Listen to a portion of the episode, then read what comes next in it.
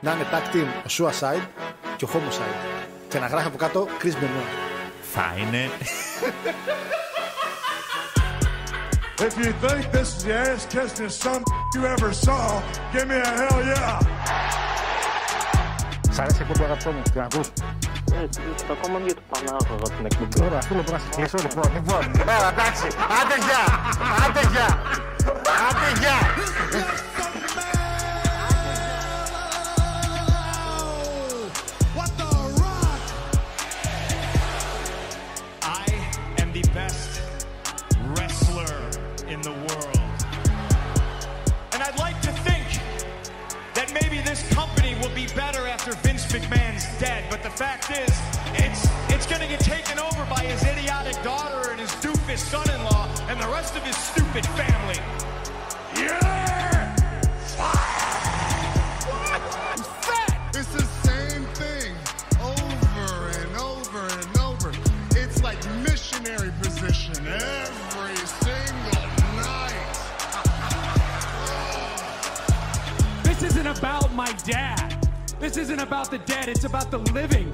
About my mother.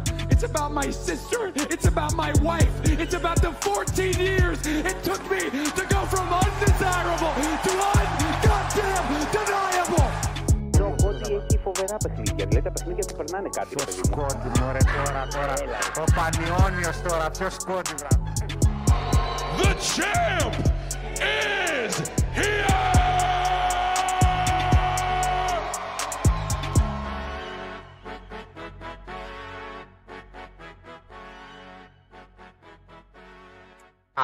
το ο πιο σκόντι, ο πανιόνιος του wrestling θα με κυνηγάει μια ολάκερη ζωή θα με κυνηγάει. Άρα έπρεπε να το βάλουμε στο opening. Ναι, Γιώργο θα είναι πολύ καλό να το βάλουμε στο opening. Ναι, είπα κι εγώ ναι. Ε, τόσα ήξερα. Τόσα ήξερα. Λοιπόν, καλησπέρα. Καλησπέρα, καλησπέρα. Καλώς ήρθατε σε μια ακόμα καλοκαιρινή, ευδιάθετη, όχι τόσο ευδιάθετη, αλλά όμορφη καλοκαιρινή, αυγουστιάτικη, ριβιουδιακή, σαμερσλα... τι γάμο, σαμερσλαμιακή, σαμερσλαμή, σαμ... σαμερσλάμ εκπομπή. λοιπόν, καλώς ήρθατε παιδες. Ήρθαμε να κάνουμε το review από το μεγαλύτερο πάρτι του καλοκαιριού. Ήρθαμε να σας κάνουμε παρέα για τη σημερινή ημέρα και για το επόμενο δύο ώρο, περίπου δύο ώρο, μπορεί να είναι πιο λίγο σήμερα να ξέρετε. Έτσι. Ε, ώστε να κάτσετε να αναλύσουμε μαζί μερικά πράγματα που είδαμε το Σάββατο, την Κυριακή. Ε, γιατί εντάξει, κάποτε ήταν Σάββατο, κάποτε ήταν Κυριακή, οκ. Ε, από το SummerSlam και φυσικά ε, να ξεχαστείτε λίγο με τα γεγονότα που γίνονται τώρα τελευταία. Ε, όχι τώρα τελευταία, συγκεκριμένα από χθες το βράδυ, ε, στην ε, υπέροχη ε, χώρα μας. Ε, έχουμε πραγματάκια να πούμε πέρα από το review του SummerSlam. Έχω βρει και ένα-δύο πραγματάκια που μπορεί να σε ενδιαφέρουν, μπορεί και όχι. Έχουμε μερικά νέα για τον Big E. Έχουμε το G1 το οποίο είναι στη τελειώματά του. Και έχουμε και το υπέροχο επεισόδιο του Vice που έγινε την προηγούμενη Τρίτη. Τρίτη δεν έγινε την προηγούμενη Τρίτη. Ε, που είχε να κάνει με τον Bass the Beats το οποίο παρακολούθησα σήμερα συγκεκριμένα. Και φυσικά έχουμε το review. Okay. Έχουμε μαζί μας και το live chat, το οποίο θα είναι μαζί μας σήμερα να μας πει τα νέα του. Ε, και επειδή πλησιάζει για καλοκαιράκι, φυσικά εγώ φρόντισα τώρα που είναι η άδειά μου γιατί είναι η δεύτερη εβδομάδα άδειας. Ε, ήδη να έχω μια ιστοριούλα πριν κάτι μέρες απίστευτη. σε πιο light καταστάσεις. Αλλά γενικά ρε παιδί μου υπάρχει content. Δηλαδή παράπονο δεν έχω από τη ζωή μου. Ε, και αυτά. Και να δούμε και τα κάνουμε και την άλλη εβδομάδα που είναι 15 Αύγουστος. Ε, αυτά, αυτά. Βασικά, παιδιά, αυτά. Θα τα δούμε και στην πορεία. Τα λέμε και στην πορεία. Με σας ζαλίσω πάρα πολύ. Ήδη έχετε γράψει πολλά μηνύματα ώστε να μπορώ να διαβάσω. Πίνω λίγο μια γουλίτσα από το εξαιρετικό lemon και λίγο τζιν μέσα που πίνω αυτές τις μέρες γιατί δεν μπορώ να πιω κάτι άλλο. Κυριολεκτικά βάζω παγάκια και πίνω αυτό που σας έχω πει για την άλλη φορά. Γιατί δεν παλεύετε, παιδιά, από Λοιπόν, καλησπέρα φίλε Θανάση, καλησπέρα Γιώργο Γαλιλή. Απλά και λιτά σήμερα λέει δυστυχώς καμία όρεξη για πλάκα. Εντάξει, ο καθένας, για να το πω εξ αρχής να μην το έχω και μετά, δεν είναι ανάγκη ντε και καλά να είναι κάπως στεναχωρεμένος. Είναι ένα πάρα πολύ απόλυτα λογικό. Έτσι. Ο καθένας αντιμετωπίζει όπως γουστάρει, αλλά παρά όλα αυτά έχουμε εδώ πέρα για να μιλήσουμε για κάτι τελείως διαφορετικό. Εντάξει, τώρα άμα θα αναφερθούμε εκεί πέρα είναι μια άλλη κουβέντα, θα δούμε πώς θα πάει η συζήτηση. Αλλά καλό είναι, ε, άμα δεν έχετε διάθεση, επειδή μπορείτε να δείτε την εκπομπή κάποια άλλη στιγμή, να τη δείτε πιο μετά, ρε παιδί μου. Αν θεωρείτε ότι θα δείτε την εκπομπή και θα σα φτιάξει τη διάθεση, που αυτός είναι ο σκοπός μου, Μακάρι να είστε μαζί, να κάνουμε παρέλο, να κάνουμε και χαβάλε. Έτσι. Το να μπορούμε να μιλήσουμε πιο ανοιχτά και να είμαστε πιο χαβαλετζίδικα, δεν κάνουμε κάτι κακό. Έτσι. Το έχουμε πει άπειρες φορές αυτό, ό,τι και να σας γίνει εκεί έξω. Να είστε πάντα χαρούμενοι και να κάνετε πάντα το χαβαλέ σας. Ε, και εντάξει. Α, Ήταν λίγο κάπως, ήταν λίγο κάπως είναι η αλήθεια. Ήταν λίγο υπερβολικό αυτό που έγινε, αλλά εντάξει. Εντάξει. Έχουμε κάνει εκπομπές και μετά από φωτιές τεράστιες πριν δύο χρόνια. Έχουμε κάνει και εκπομπές μετά από COVID τις καλές πρώτες μέρες. Έχουμε κάνει εκπομπές μετά από ε, και προσωπικά θέματα αλλά και θέματα που γίνανε πανελληνίως πάλι extreme. Δηλαδή έχουμε, έχουμε έρθει σε κάτι τρίτες και είναι μια από αυτές τις τρίτες. Δεν είναι σαν να ενός παλαιστή που λες είναι μακριά και απλά επειδή ασχολούμαστε με το wrestling. Είναι κάτι λίγο πιο κοντά μας. Είναι κάποιε καταστάσει παράξει. Θα το παλέψουμε όμως. Πάντα το παλεύουμε και πάντα πρέπει να το παλεύουμε. Λοιπόν, καλησπέρα φίλε Κώστα, καλησπέρα φίλε Νίκο. Ασλάν μου, καλησπέρα γόρι μου, καλησπέρα στον προφήτη. Τον προφήτη και εγώ χάρω. 8 στα 9, αλλά κανονικά έχει 8 μάτς η κάρτα. Άρα γιατί να μην πεις 8 στα 8. Γιατί το Κάσιν μετράει σαν μάτς. Το βάζει ένα παραπάνω 9. Αλλά official στην κάρτα δεν ήταν σαν μάτς, ήταν 8. Εγώ παρόλα αυτά βρήκα 8 αποτελέσματα. Άρα 8 στα 8. Μαθηματικά τύπου, τύπου Steiner. λοιπόν, καλησπέρα σε όλους. Λέει: Είδαμε ένα δυνατό SummerSlam λέει, με ορισμένα δυνατά μάτς. Τώρα για το φινάλε δεν έχω λόγια, λέει ο φίλος ο Ντίνος. Καλησπέρα, φίλε Μπλοντζόν. Μπλοντζόν! Όχι, εσύ δεν είσαι. Ποιον ήθελα να κράξω; Εσένα ήθελα να κράξω, ένα, ή εσένα ήθελα να κράξω, ή τον James. Όχι, τον James ήθελα να κράξω, τον Χάουλετ. James, πάνε σε πιο παλιά εκπομπή να κάνεις σχόλιο, ρε, γιατί δεν πας και στην πρώτη. Που έγινε πριν από 6 χρόνια πότε έγινε. Καλησπέρα, φίλε Άλεξ. Καλησπέρα, Αναστασία. Λέει καλησπέρα και από εμένα που ακόμα διακοπάρω. Δεύτερη εβδομάδα, Αναστασία. Εννοείται είδα SummerSlam λέει live μετά από ποτάρι σε παραλιακό κλαμπάκι όπως περίμενα παραπάνω πράγματα. Π.χ. Όμως περίμενα παραπάνω πράγματα. Γιώργο βάζει τελεία. Βασικά δεν φταίω εγώ, εσύ να βάζεις τελεία. Π.χ. καμιά έκπληξη όρτον η Μπρέι, αν και γενικά ήταν καλό. Ούτε Μπρέι, ούτε Ροκ, ούτε τίποτα δεν είχαμε. Καλησπέρα, φίλε Μπίλη, καλησπέρα, φίλε Βασίλη, καλησπέρα, κύριε Καραλή. Ευχαριστώ, φίλε μου πάρα πολύ. Διπλή διαφήμιση έπεσε. Λέει, καλά, πάμε. Πληρώνει το YouTube. Πληρώνει το YouTube. Αγόρασα κράνος, είδατε. Πού το, να το. Πληρώνει το YouTube. Τώρα που αγόρασα κράνος. Αχ, τι έπαθα χτες, θα σας το πω σε λίγο. Αλλά θυμίστε μου, αν το ξεχάσω, θυμίστε μου χάρη το κράνος. Θα καταλάβω. Καλησπέρα, φίλε Τζόνι. Καλησπέρα, Γιώργο λέει και στην παρέα με περιορισμένο κέφι σήμερα. Δευτέριο μου, οκ. Καλησπέρα στην παρέα λέει και στο σοφό Γιώργο Χα... Βλέπετε πώς αλλάζετε, αλλάζετε τη ρότα. Πώς την αλλάζετε. Έτσι πρέπει. Καλησπέρα στην παρέα λέει και στο. Α, το διάβασα αυτό. Το διάβασα δύο φορές εγώ εντάξει. Καταλάβει καλά.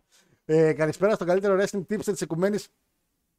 Πάμε ρε παιχταρά. Άλλο ακόμα να μας βρει. Πάμε ρε παιχταρά. What do you want to know? Do you want to know ε, τι, θε, τι θες να ξέρεις, ποιος θα κερδίσει το Rumble από τώρα, πες μου, πες μου, στο πω εγώ, σου πω εγώ. Σου πω. Ε, Καλησπέρα φίλε Βασίλης, πόσα μου ονόματα έχει, Βασίλης, Ραφαήλ, Δήμογλου. Α, σένα ρε αδερφέ. τι, σε βαφτίζαν μισή ώρα εσένα. Σαν τον Τζέρικο με τα armbar. Βασίλης, Ραφαήλ. Έλα για λέξη. Αυτό δεν μπορώ να το καταλάβω με τα διπλά ονόματα, ρε μαλάκα. Ήρθε η άλλη με είχε. Αχ, πώς με τη λέγανε; Μαρία Ειρήνη. Λέω, ποιοι θα είστε, Ε, η Μαρία Ειρήνη. Και λέω, Α, δεν θα είμαστε μόνοι. Τι Μαρία Ειρήνη γαμό. Είναι ο πάτερ μισή ώρα στην βάφτιση. Μπαίνει, βγάζει, μπάνει, βγάζει, βγάζει, βγάζει. Το παιδί στο κολυμπήθρα, ε, γιατί είστε και μερικοί τρελοί. Ρέντ κούραση λέει περισσότερο και από τη διαιτησία του Γάβρου στην παράγκα. Λέει, μπίλο, μπίλο, όχι και Γάβρος παράγκα. Για δύο χρόνια τώρα που είχαμε διαιτησία μόνο, σεβασμός. Στον τίτλο λέει έχουμε κόνταρο, αλλά στο πόστερο όχι. Τι παραφροσύνη είναι αυτή; Ασλάν μου ο Αντώνης. Ο Αντώνης. Τον είπα κάνει αφήσα SummerSlam και από όλο το SummerSlam έβαλε μόνο το Roman Reigns. Αυτά είναι, αυτά τώρα είναι. Κομμουνίστικε τέτοιες. Δηλαδή τώρα, όταν είχα έναν παλιό συνεργάτη που έκανε αφήσει, επίσης κομμουνιστή.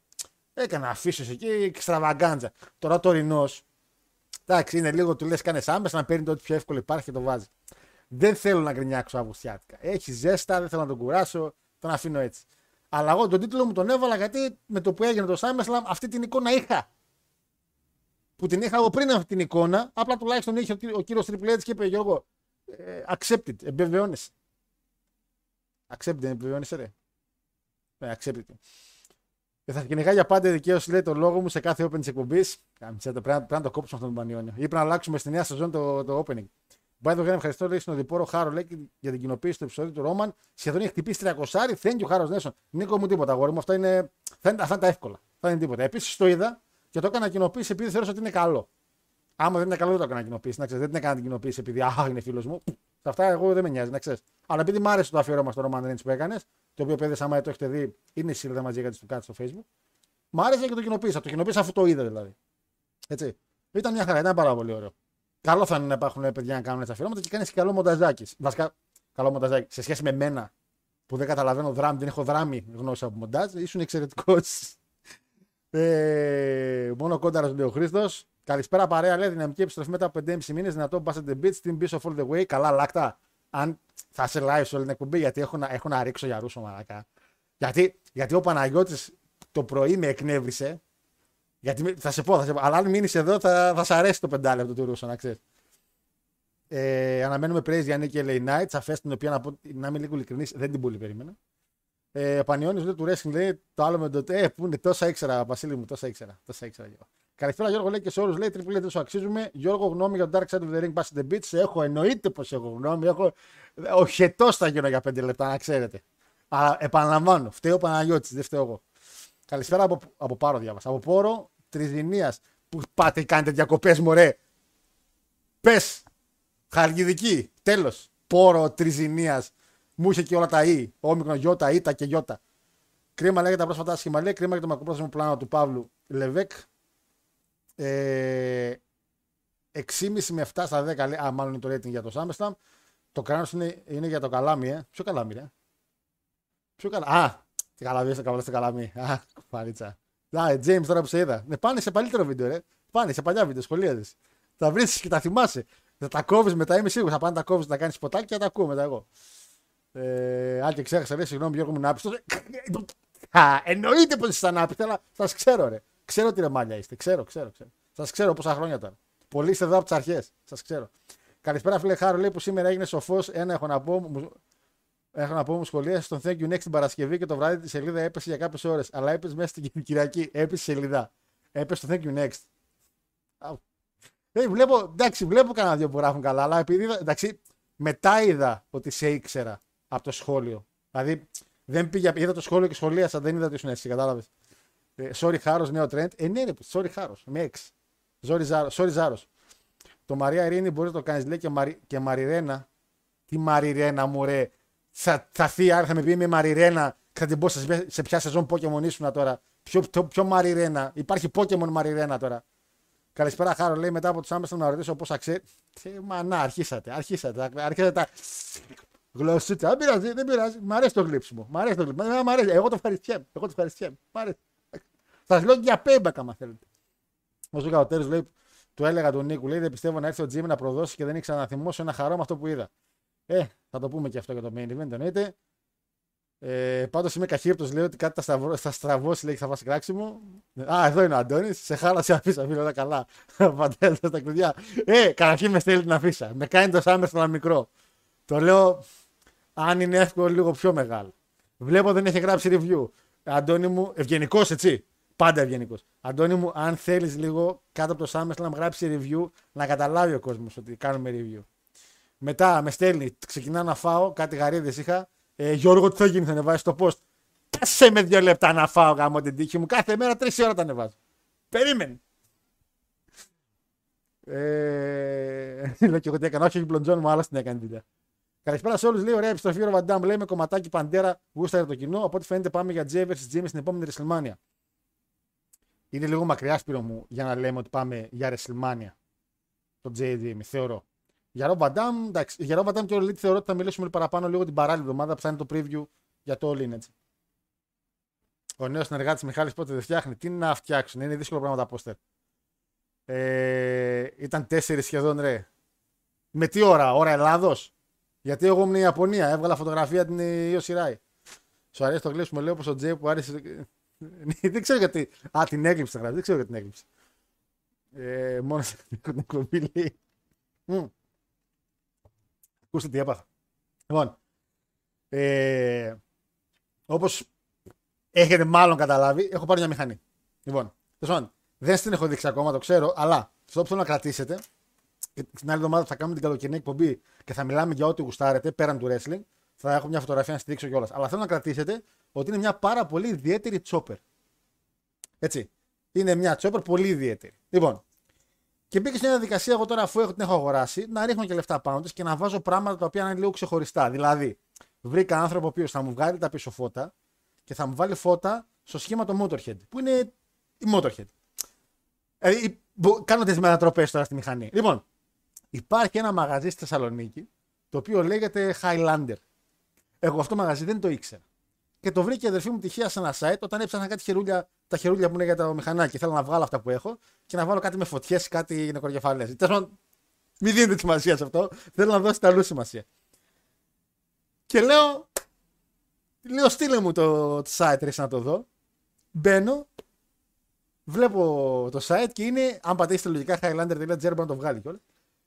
Είναι λες και μπήκα σε ένα καουμπόικο site. Δηλαδή είχε, είχε τσόπερ, είχε πράγματα, είχε νεκροκεφαλέ, ασπίδες, κράνια που σπαρτιάτε για μηχανή. Δηλαδή είχε, είχε ό,τι μπορείτε να φανταστείτε. Τη λέω πού είναι αυτό; Τα σφαγή ήταν ένα σημείο λίγο ψηλοαπόμερο. Με λέει η αδερφή μου πάνε ρε Γιώργο, μου ξέρω εγώ. Και άμα, σε, άμα σκοτώσεις, σκότωσαν. Τώρα τι να κάνω. Παίρνω τη μηχανή, πάω. Κάνω εκείνη τη στροφή, έχει μια στροφή ρε παιδί μου που μπαίνω εκεί. Με το κρου κρου κρου κρου κρου, κρου που κάνει η μηχανή. Σταματάω και είναι ένα μέρος το οποίο είναι παιδιά όλο ξύλινο. Έτσι λες και μπαίνεις σε, σε σαλούν, ας πούμε. Δίπλα έχει ένα συνεργείο πάλι έτσι ψιλοξύλινο. Απ' έξω έχει τρει-τέσσερι τσόπερ οι οποίες δεν είναι απλές τσόπερ, μαλάκια, θα είναι απίστευτα φτιαγμένες όλες. Και είναι τρεις τύποι έξω, οι δύο, πο- οι δύο αρκετά χοντροί με μουσι γκρι και δερμάτινα. Και ένας ακόμα με άσπρο μαλλί, αλλά πιο αδύνατος. Τατουάζ, όλα τέτοια και με το που πλησιάζω να παρκάρω, αρχίζουν και πλησιάζουν τη μηχανή. Και λέω τελείωσε. Ό,τι κάναμε, κάναμε. Γεια σας. Λίγο πριν ξεκινήσω το πάτερ ημών στα λατινικά, Έρχεται ο πρώτος, ο, ο πιο μειώδης στον εκείνο και κοιτάει, τη- με κοιτάει εμένα, κοιτάει τη μηχανή μου, κάνει μια. Πολύ ωραία μου λέει αδερφέ, μπράβο. Και αρχίζουν και σιγά σιγά περικυκλώνουν τη μηχανή και την κοιτάνε σε φάση όμως ότι θαυμασμού ρε παιδί μου, ωραία μηχανή.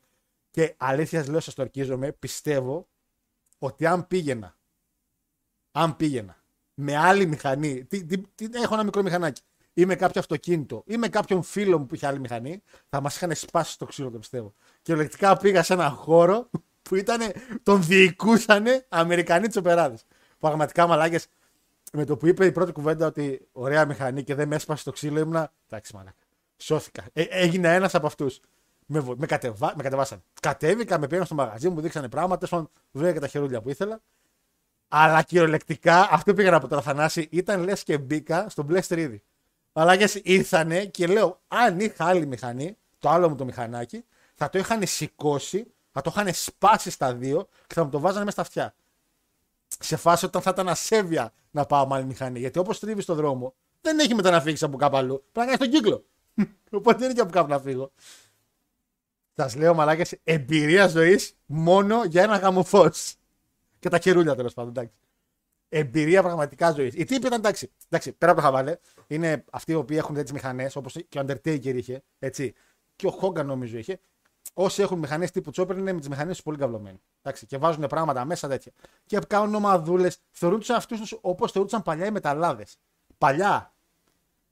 Στην Ελλάδα θα πω τώρα, γιατί εξωτερικό δεν μπορώ να ξέρω. Το να έχουν μεταλλά και ροκά ήταν λίγο μια πιο κλειστό κύκλωμα. Δηλαδή έπρεπε να πας σε συγκεκριμένα μαγαζιά που παίζει ροκ, παίζει metal. Δεν ήταν πολύ στο να βγουν έξω να πάνε παντού. Κάνανε κλίκες. Και ουσιαστικά στη Θεσσαλονίκη εγώ δεν περίμενα να βρω τέτοιο μαγαζί. Στην Αθήνα είχα βρει ένα. Στη Θεσσαλονίκη λέω δεν πρόκειται να έχει. Και επειδή τον βρήκα το ένα, λέω ας πάω να δω τι είναι. Και όντως όλο το ακόμα και οι πελάτες του είναι, είναι ένα κλειστό τέτοιο. Δεν υπάρχει άλλο μαγαζί έτσι.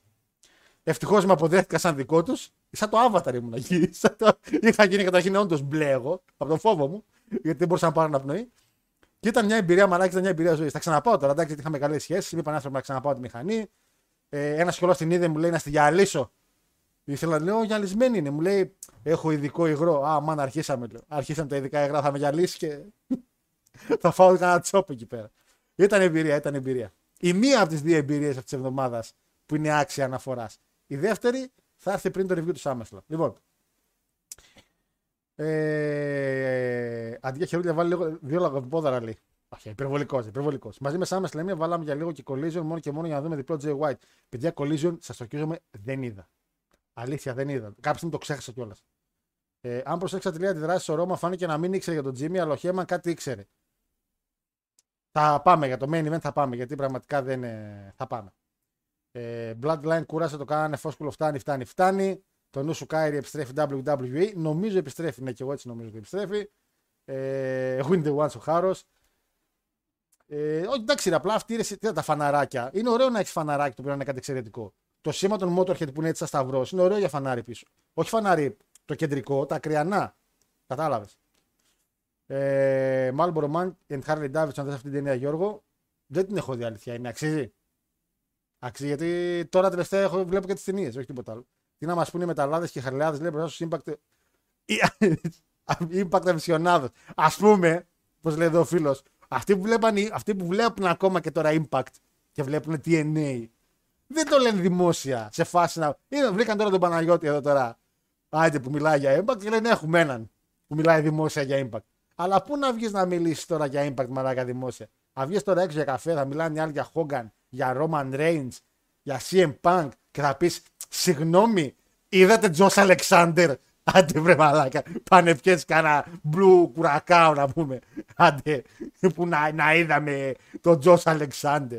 Λοιπόν, τώρα που σε δέχτηκα λέει δεν έχεις πρόβλημα, αλλά πώς συμβαίνουν όλα αυτά. Ρε, πρα... να- εντάξει, το έχω πει την μου πολλές φορές. Γιατί όλοι σας, το έχω πει άπειρες φορές, όλοι σας, πώς θα τσατήσετε αυτή τη στιγμή μέσα, πόσα λέει, λέει 38 άτομα.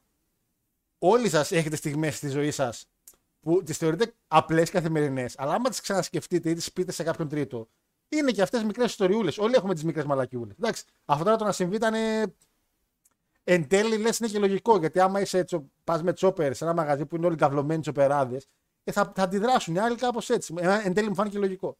Τυχαίο που επιστρέφει η Κάιρη τώρα που βγαίνει στη χέρια του ο Λέσναρ. Αχ, θύμισε με Αντώνη, τι ήταν. Ποια ήταν το background αυτής της ιστορίας της Ιωσήρα, γιατί κάτι μου λέει ότι είχαν αυτοί οι δύο. Οι μπακτάδε έχουν στο βλέμμα αυτή τη θλίψη αεξή. Ισχύει. Βέβαια, ευτυχώς δεν έχουν νεκρό οι μπακτάδε, γιατί οι αεξίδε δυστυχώς είχαν χτες το βράδυ. Λοιπόν, παιδες.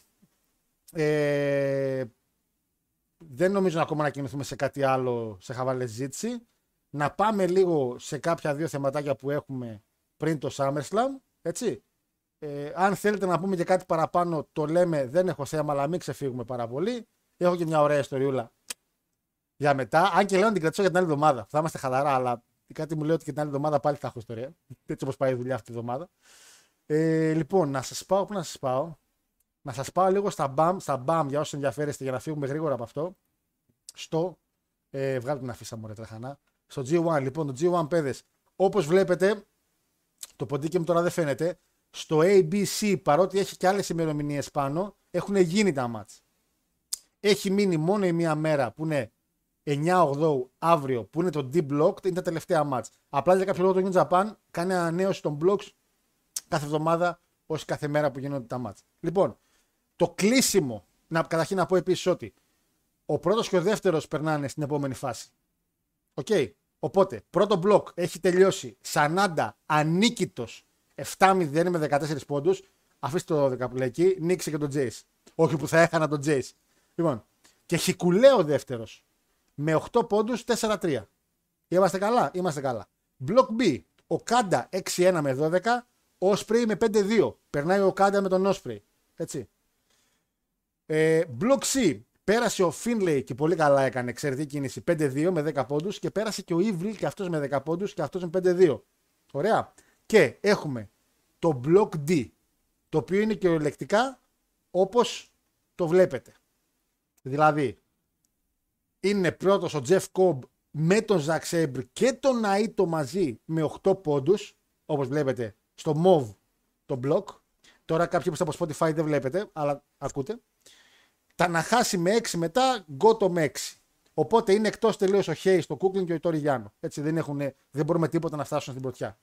Λοιπόν, τώρα το block D, τα τελευταία του ματσάκια, που το 9 Αυγούστου, είναι τα να χάσει Naito που σημαίνει ότι ο οχτάποντο με τον εξάποντο θα παίξει ρόλο, αλλά άμα νικήσει, άμα νικήσει όταν να χάσει τον Αίτο, πάνε 8-8 και οι δύο. Οπότε δεν θα βοηθήσει τον Αίτο αυτή η φάση. Πρέπει να κερδίσει τον Αίτο οπωσδήποτε. Γκότο με Zack Sabre. Zack Sabre έχει 8, ο Γκότο έχει 6. Νομίζω θα νικήσει ο Zack Sabre εδώ πέρα και ο Γκότο είναι εξαιρετικός. Jeff Cobb με Shane Haste. Νομίζω ότι εδώ πάμε ξεκάθαρα νίκη Jeff Cobb και μάλλον ένας ήταν ο Jeff Cobb που θα πάει στα ημιτελικά. Και τώρα Γιάνο με Alex Coughlin που είναι το αδιάφορο πλήρως ματς είναι Είναι για το ποιος θα πέσει κατηγορία που λέμε. Εντάξει. Οπότε έχουμε σίγουρο νικητή τον Jeff Cobb για τον D και μετά είμαστε ανάμεσα σε Ναΐτο και Zack Sabre. Δηλαδή, αν, περάσει, αν νικήσει ο Σέμπρ και νικήσει και ο Ναΐτο, πάνε 10-10. Και σημασία μετά θα έχει τι έγινε μεταξύ τους. Και όπως βλέπουμε στο Ναΐτο με Ζακ Σέμπρ, κέρδισε ο Ναΐτο. Άρα θα περάσει ο Ναΐτο αν κερδίσουν και οι δύο τα μάτια. Το έχουμε, το έχουμε. Για τα ημιτελικά θα γίνουν 10 Αυγούστου, έτσι. Δηλαδή μεθαύριο. Είναι ουσιαστικά ο πρώτος του Block A με τον δεύτερο του Block C, ο πρώτος του Block B με τον δεύτερο του Block D και μετά πάμε ο πρώτος του Block C με τον δεύτερο του Block D και ο πρώτος του Block D με τον δεύτερο του Block A. Είναι τα ημιτελικά. Τα προημιτελικά, συγγνώμη, και μετά είναι τα ημιτελικά που είναι οι νικητές. Το έχετε, το ξέρουμε. Okay. Ε, προχωράω παρακάτω. Δεν θα πω από τώρα κάποια προγνωστικά γιατί, γιατί θέλω πάρα πολύ τον Φίνλεϊ.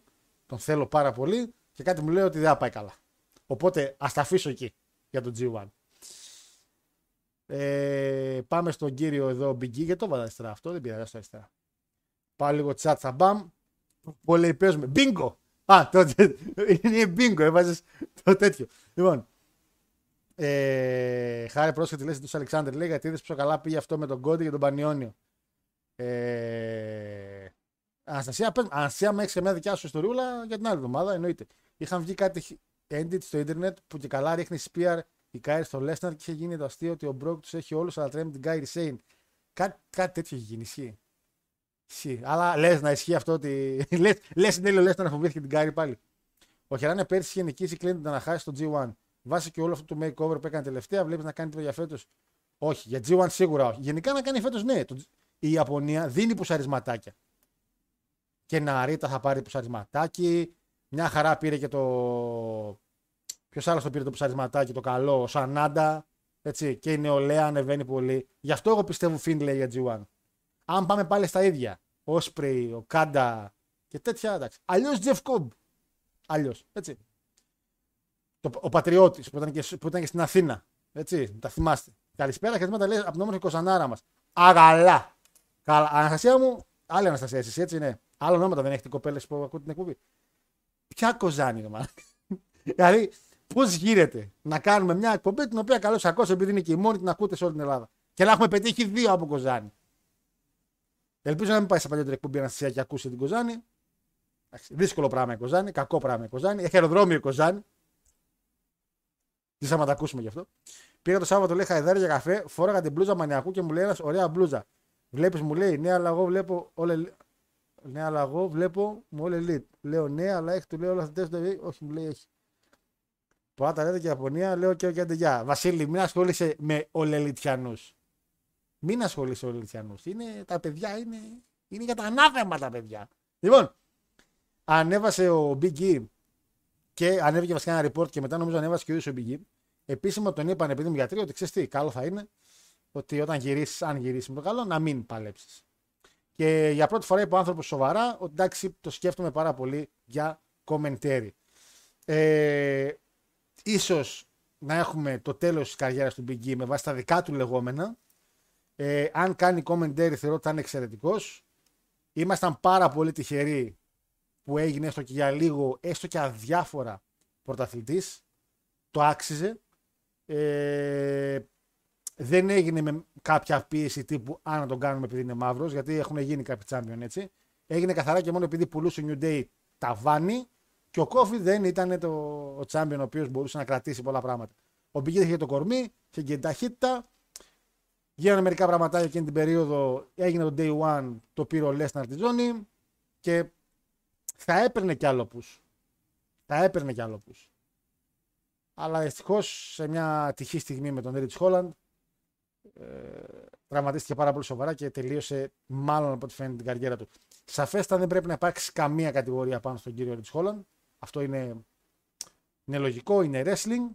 Εδώ άλλος ανάπηρος έμεινε και δεν είπαν τίποτα για τον Ντίλο Μπράουν. Για τον Ντίλο Μπράουν, για τον. Ε, ο Ντίλο Μπράουν ήταν. Ποιος έκανε ρε παιδε, θυμίστε μου λίγο, μπορεί να λέω λάθος πάλι.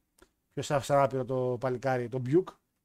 Ε, δεν θαρώ ότι έφταιγε ο Ρίτ Χόλαντ. Έτσι. Εξαιρετικό μικρόφωνο πηγή, εξαιρετικό ταλέντο. Ντρόζ, ευχαριστώ φίλε μου, Ντρόζ. Ποιος τον έκανε το ο Ντιλόου, καλά το είπα. Ο Ντιλόου, ευχαριστώ. ευχαριστώ. Ε, Πιούκ τον λέγαν παλιά. Για- Τον είπα Πιούκ γιατί το θυμάμαι πάνω το ντοκιμαντέρ που έκανε το ξερνάει συνέχεια. Ε, Παιδες, εντάξει. για- Σε εμάς, για γίγαντες του Κάτς, ο Big E είναι ο άνθρωπος ο οποίος μας πήγε το μεγαλύτερο ταμείο. Θα πω εγώ, περιμένετε κάποιον από κουβά. λοιπόν, ταμείο το οποίο είναι το να μην πάρει το Rumble, αλλά να πάρει το Money in the Bank και να πάρει τη ζώνη. Ήταν από τα μεγα- ε, ε, για μένα είναι σημαντικός ο Big E γιατί ήταν η πρώτη φορά που είχα πάρει μία πληροφορία από άνθρωπο, α- ακουστική δηλαδή, όχι σε μένα σαν Γιώργο Χάρο, αλλά δεν θα ξεχάσω ότι από τέσσερα χρόνια τότε που κάναμε κουμπί, τεσσεράμιση, ήταν η πρώτη φορά που έμπαινα σε μια κλίση που ήταν κάποιο ο οποίος δούλευε για το WWE, που είναι αυτός ο οποίος είχε το Evolve και τώρα δεν μου έρχεται το όνομά του. Ε, ο οποίος δεν είπε. Ε, Ποιος είχε ρε παιδες, το Evolve εσείς, το wrestling. Ο Σαπόλσκι. Ο Τζέιμς Σαπόλσκι.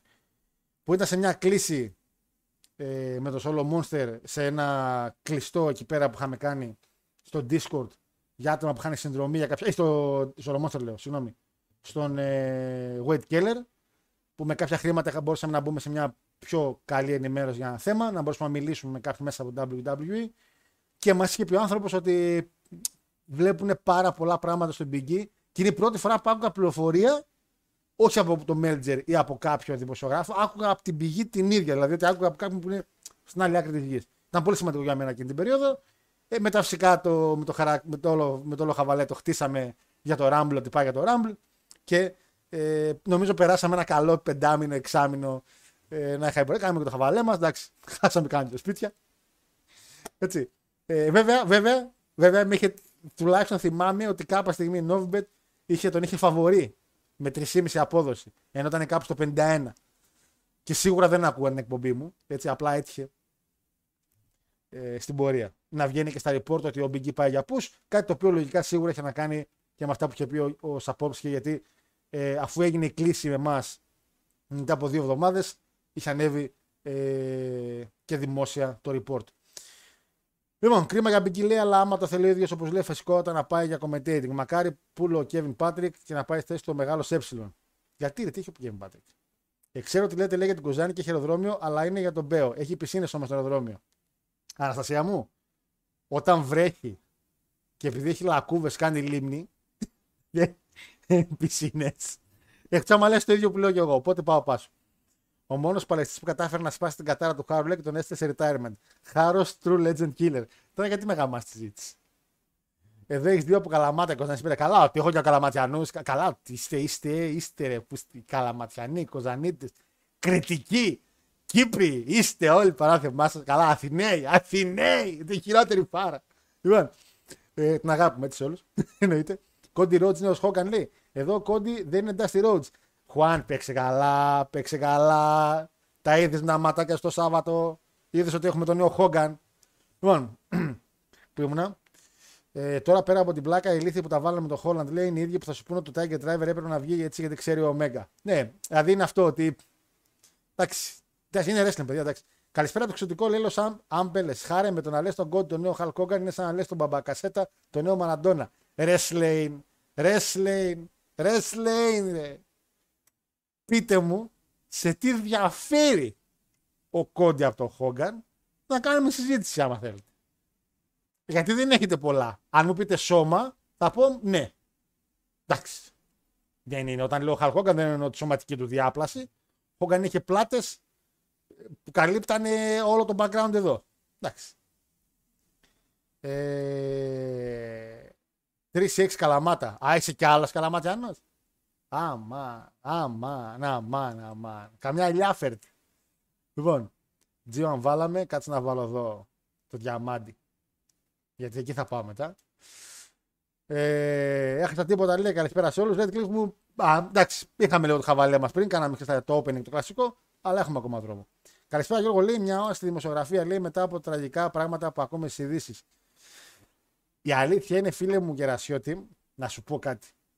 επειδή προσωπικά δεν είμαι δημοσιογράφος, το έχω πει άπειρες φορές. Το ότι κάνουμε εδώ με το wrestling είναι απλά μαθαίνουμε νέα και τα μεταφέρουμε. Έτσι. Δεν, ε, ε, εντάξει, δεν είμαι μεγάλος φαν των δημοσιογράφων γενικά. Ε, αλλά πιο πολύ με το πώς λειτουργούν. Αλλά ώρε-ώρε, αλήθεια σου λέω, δεν είμαι και φαν του κοινού. Δηλαδή, χτε το βράδυ εγώ ήμουν ξύπνιος.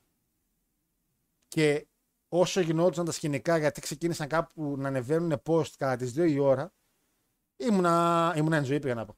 Ήμουνα, ήμουνα ξύπνιος γιατί ξεκίνησα να παίζω Zelda στο Switch μου από το 10.30 και λέω για μισή ώρα να κοιμηθώ και έπαιζα μέχρι 4,5 ώρα Zelda. Λοιπόν, είχα το κινητό μου στην άκρη γιατί έχω και YouTube στο κινητό μου και βλέπω YouTube και τσόμω στην πήγα Facebook και έβλεπα. Έγινε το σκηνικό ότι έγινε. Εντάξει, εννοείται πως η παραπληροφόρηση ήταν άπειρη.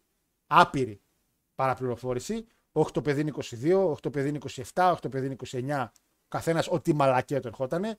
Όχι μια κοπέλα τριών χρόνων πέθανε. Ε, έλεγε άλλος ρε παιδιά, λένε μια κοπέλα τι έγινε και έγραφε άλλος από κάτω σίγουρα. Ναι, επιβεβαιώθηκε, λέει ότι πέθανε. Πού επιβεβαιώθηκε, βρε μαλάκα. Και μπαίνω να δω τι έγινε. Το, το, το παραδέχομαι στον Γκαζέτα. Πρόσεξε τώρα. Το οποίο απλά επειδή το έχω κάνει like και μου πετάει τα νέα πρώτο και γρήγορα, δεν παίρνω την πηγή σαν πηγή ότι α, λέει αλήθεια. Απλά το παίρνω αν έγινε κάποιο νέο. Και μπαίνω στον Καζέτα και το Καζέτα δεν είχε ανεβάσει τίποτα. Πρόσεξε τώρα. Και ανεβάζει ένα post στον Καζέτα για κάτι κεραυνούς, μια μαλακιά άσχετη, και από κάτω τον κράζουν όλοι ότι και τι κάνετε και πεθάνει άνθρωπος και δεν λέτε τίποτα. Και πραγματικά αηδίασα με όλους όσους γράφανε. Γιατί λες, ρε πούστιδες, εσείς οι ίδιοι που δεν είστε στη Νέα Φιλαδέλφια, είστε κάπου σπίτι σας, έχετε πει τρεις διαφορετικές ηλικίες. Δεν ξέρετε ποια ηλικία είναι, δεν ξέρετε αν πέθανε, τότε ακόμα δεν ήταν επιβεβαιωμένο, και δεν ξέρετε καν για μια κοπέλτσα που λέτε η μισή αν ζει ή πέθανε. Τον Καζέτα για μία φορά στη ζωή του, για μία φορά, είπε αντί να ανεβάσω απευθείας την είδηση, ας δω λίγο τι έγινε. Για να μην γράψω ότι είναι 22, ενώ το παιδί είναι 27, ξέρω εγώ. Γιατί κάποιοι άλλοι φανφάρε είχαν ετοιμάσει και πώ. Αχά, και 22 και να είναι. Και η ηλικία από ό,τι μαθαίνουν τέλει είναι άλλη. Μπορεί να μου πεις τώρα Γιώργο, μπορεί τώρα να ξανάλλάξει να πήγε πάλι 22. Δεν ξέρω τι έχει γίνει. Δεν ξέρω ακόμα γιατί δεν το κοίταξα και πάρα πολύ γιατί είχαμε την εκπομπή σήμερα. Αλλά ήταν μια ιδέα του κοινού. Εγώ δεν αειδίασα με τη δημοσιογραφία. Εγώ αειδίασα πάρα πολύ με το κοινό του ίντερνετ. Η δημοσιογραφία βλέπει κάτι, το αναφέρει. Το ότι καθυστέρησε ένα site δεν ήταν ότι α, βοηθάνε το βάζελο. Αϊ, ψιλοχέστηκε εκείνη τη στιγμή το βάζελο. Ναι, δεν θα πάρει views ή δεν θα ανεβάσει μετά, ας πούμε. Αλλά οι άνθρωποι ήταν κατά καλό καιρό 7 Αυγούστου, έτσι, 3 το ξημέρωμα. Μπορεί να δούλευε ένα παλικάρι στο site. Πόσο να τρέξει. Ναι, να καθυστερήσει η είδηση δύο ώρες και τρεις. Χεστήκαμε. Να είναι αληθινή μας νοιάζει. και ήταν εκνευριστικό. Ήταν, το κοινό είναι εκνευριστικό. Εν τέλει, παρότι η δημοσιογραφία είναι αδιαστική πολλές φορές, το κοινό είναι πιο αδιαστικό ώρε ώρε. Αλήθεια, για να σου πω, εγώ ιδίασα με όλα τα σχόλια. Είτε αξίδων, βάζελο, γάβρο, οτιδήποτε. Αγιαστικά. Θα πνιγώ ρε πούστιδες. Ε, στο ξεκίνημά του, ε, είναι ο Χόγκαν στο ξεκίνημα είναι ο Ιχουάν. Όχι, διαφέρει τίτλους. Ρε εσείς, όταν λέω είναι ο νέος Χαλκ Χόγκαν, μην μπλέκετε τίτλους. Στο τέλος θα μου πείτε και νίκες ήττες. Στο wrestling τι σχέση έχουν οι νίκες ήττες; Και οι τίτλοι. Πραγματικά όμως ώρες ώρες. Όταν λέμε ότι είναι ο νέος Hulk Hogan, εννοούμε ότι θα πέσει η, μουσική του και θα γίνει χαμός. Θα είναι όχι ο face, ο ultra baby face. Θα σφίγγει χέρια, θα τον αγαπάνε τα παιδιά, θα έχει το hype του κοινού, θα έχει το πυροτέχνημα, θα έχει το χαμό, θα έχει τη φανφάρα. Ρώτα οποιονδήποτε ποιος είναι ο, ο, ο, νούμερο ένα face αυτή τη στιγμή στο WWE, θα σου πούνε απευθείας ο κόντι. Όπως ήταν ο Σίνα. Και ο Σίνα ήταν κάποια στιγμή ο Χόγκαν. Ήτανε. Έτσι είναι και αυτή τη στιγμή ο Κόντι. Δεν έχει σημασία αν έχει πάρει τίτλους ή αν, αν, αν. Είναι το πώς τον παρουσιάζει η εταιρεία. Η εταιρεία τον παρουσιάζει όπως προσπαθούσε να παρουσιάσει το Roman Reigns και απέτυχε παταγωδός. Έτσι. Ε, οπότε το νούμερο ένα face αυτή τη στιγμή είναι και θα είναι για πολύ καιρό ο Cody Rhodes. Ο LA Knight, ο οποίος είναι ο ιδρωμένα δεύτερος, μετά από ένα χρόνο, ρω ότι δεν θα είναι εκεί που θα είναι πάλι ο Κόντι. Θεωρώ εγώ έτσι. Ε, Ότι, έγινε, έγινε- ότι ε, δεν συμπαθώ τους δημοσιογράφους. Λέει η σχολή που θα σπουδάσω, Left the chat. Δεν, συμπα... δεν συμπαθώ, ε, αστεία μου εννοώ ότι ώρες ώρες συμπαθώ, κατάλαβες. Αυτό που λέει και ο Τσέρι. Ότι ώρες ώρες. Εντάξει, είναι εμετική κατάσταση. Καλησπέρα του Μαϊάμι της Ελλάδος, λέει από τον Πειραιά. Αν πρέπει να δώσουμε ένα μήνυμα από το θάνατο του νερού που εδώ είναι ποτέ ξανά και να παραιτηθούν όλοι του. Ο Λίνεϊτορ δεν θα παραιτηθεί κανείς και θα ξαναγίνει και αυτό. Δεν υπάρχει λόγος να λέμε τα ίδια και τα ίδια. Τζάμπα το λες. Τζάμπα το λες. Πραγματικά τζάμπα το λες. Τζάμπα τα post και τζάμπα το. Δεν έχει καμία σημασία. Η Κοζάνη έχει λακκούβες, λέει, έξω από την πόλη, μέσα είναι αλφάδι. Ναι, ρε, αλφάδι. Το σπασμένο, το έτσι. Το έτσι το αλφάδι που έχει σπάσει από το δημοτικό και επειδή οι γονείς σου λένε, εμεί σε πάρουμε κι άλλο αλφάδι, αφού έχεις το προηγούμενο, και αντί να κάνεις κύκλο, κάνεις τρίγωνο. Τέτοιο αλφάδι είναι η Κοζάνη. Ε, ήδη σήκωσε δις στο AWA ε, και σήκωσε το πρώτο δεύτερο στην ηλικία του κόντιο τέρι μας. Ναι, αλλά σου λέω άσου τίτλους. Άσου τίτλους. Ο Ellen Knight είναι αυτή τη στιγμή. Ο Ellen Knight έχει μεγάλο pop. Δεν είναι. ο- Καταρχήν ο Ellen Knight δεν ήταν face μέχρι πριν τρει εβδομάδες, ρε Χουάν. Πώς είναι ο Hogan της εποχής μας. Κατάλαβε εννοώ ότι σου λέω για το όλο πακέτο και τις παρουσίες της εταιρείας. Ε... Ρούσο. Κοίτα με λίγο στα μάτια, Ρούσο. Με παίρνει ο Παναγιώτης στο τηλέφωνο. Είμαι έξω. Την πρώτη φορά το βλέπω. Λέω θα τον πάρω μετά. Τον ξέχασα δυστυχώς. Και μετά με ξαναπήρε και δεν το είχα, δεν το είχα δει καν. Γιατί ήμουν για ποτάκι έξω, δεν το είδα. Το βλέπω το βράδυ που θα πάω σπίτι, λέω τον πάρω τηλέφωνο το πρωί. Λέω με πήρε και δύο φορές. Κάτι θα θέλει. Υπάρχει πάντα 85% πιθανότητα αυτό που θέλει να είναι μαλακία. Εντάξει. Αλλά υπάρχει ένα 15% που πέφτει, ρε παιδί μου, σε κάτι σοβαρό.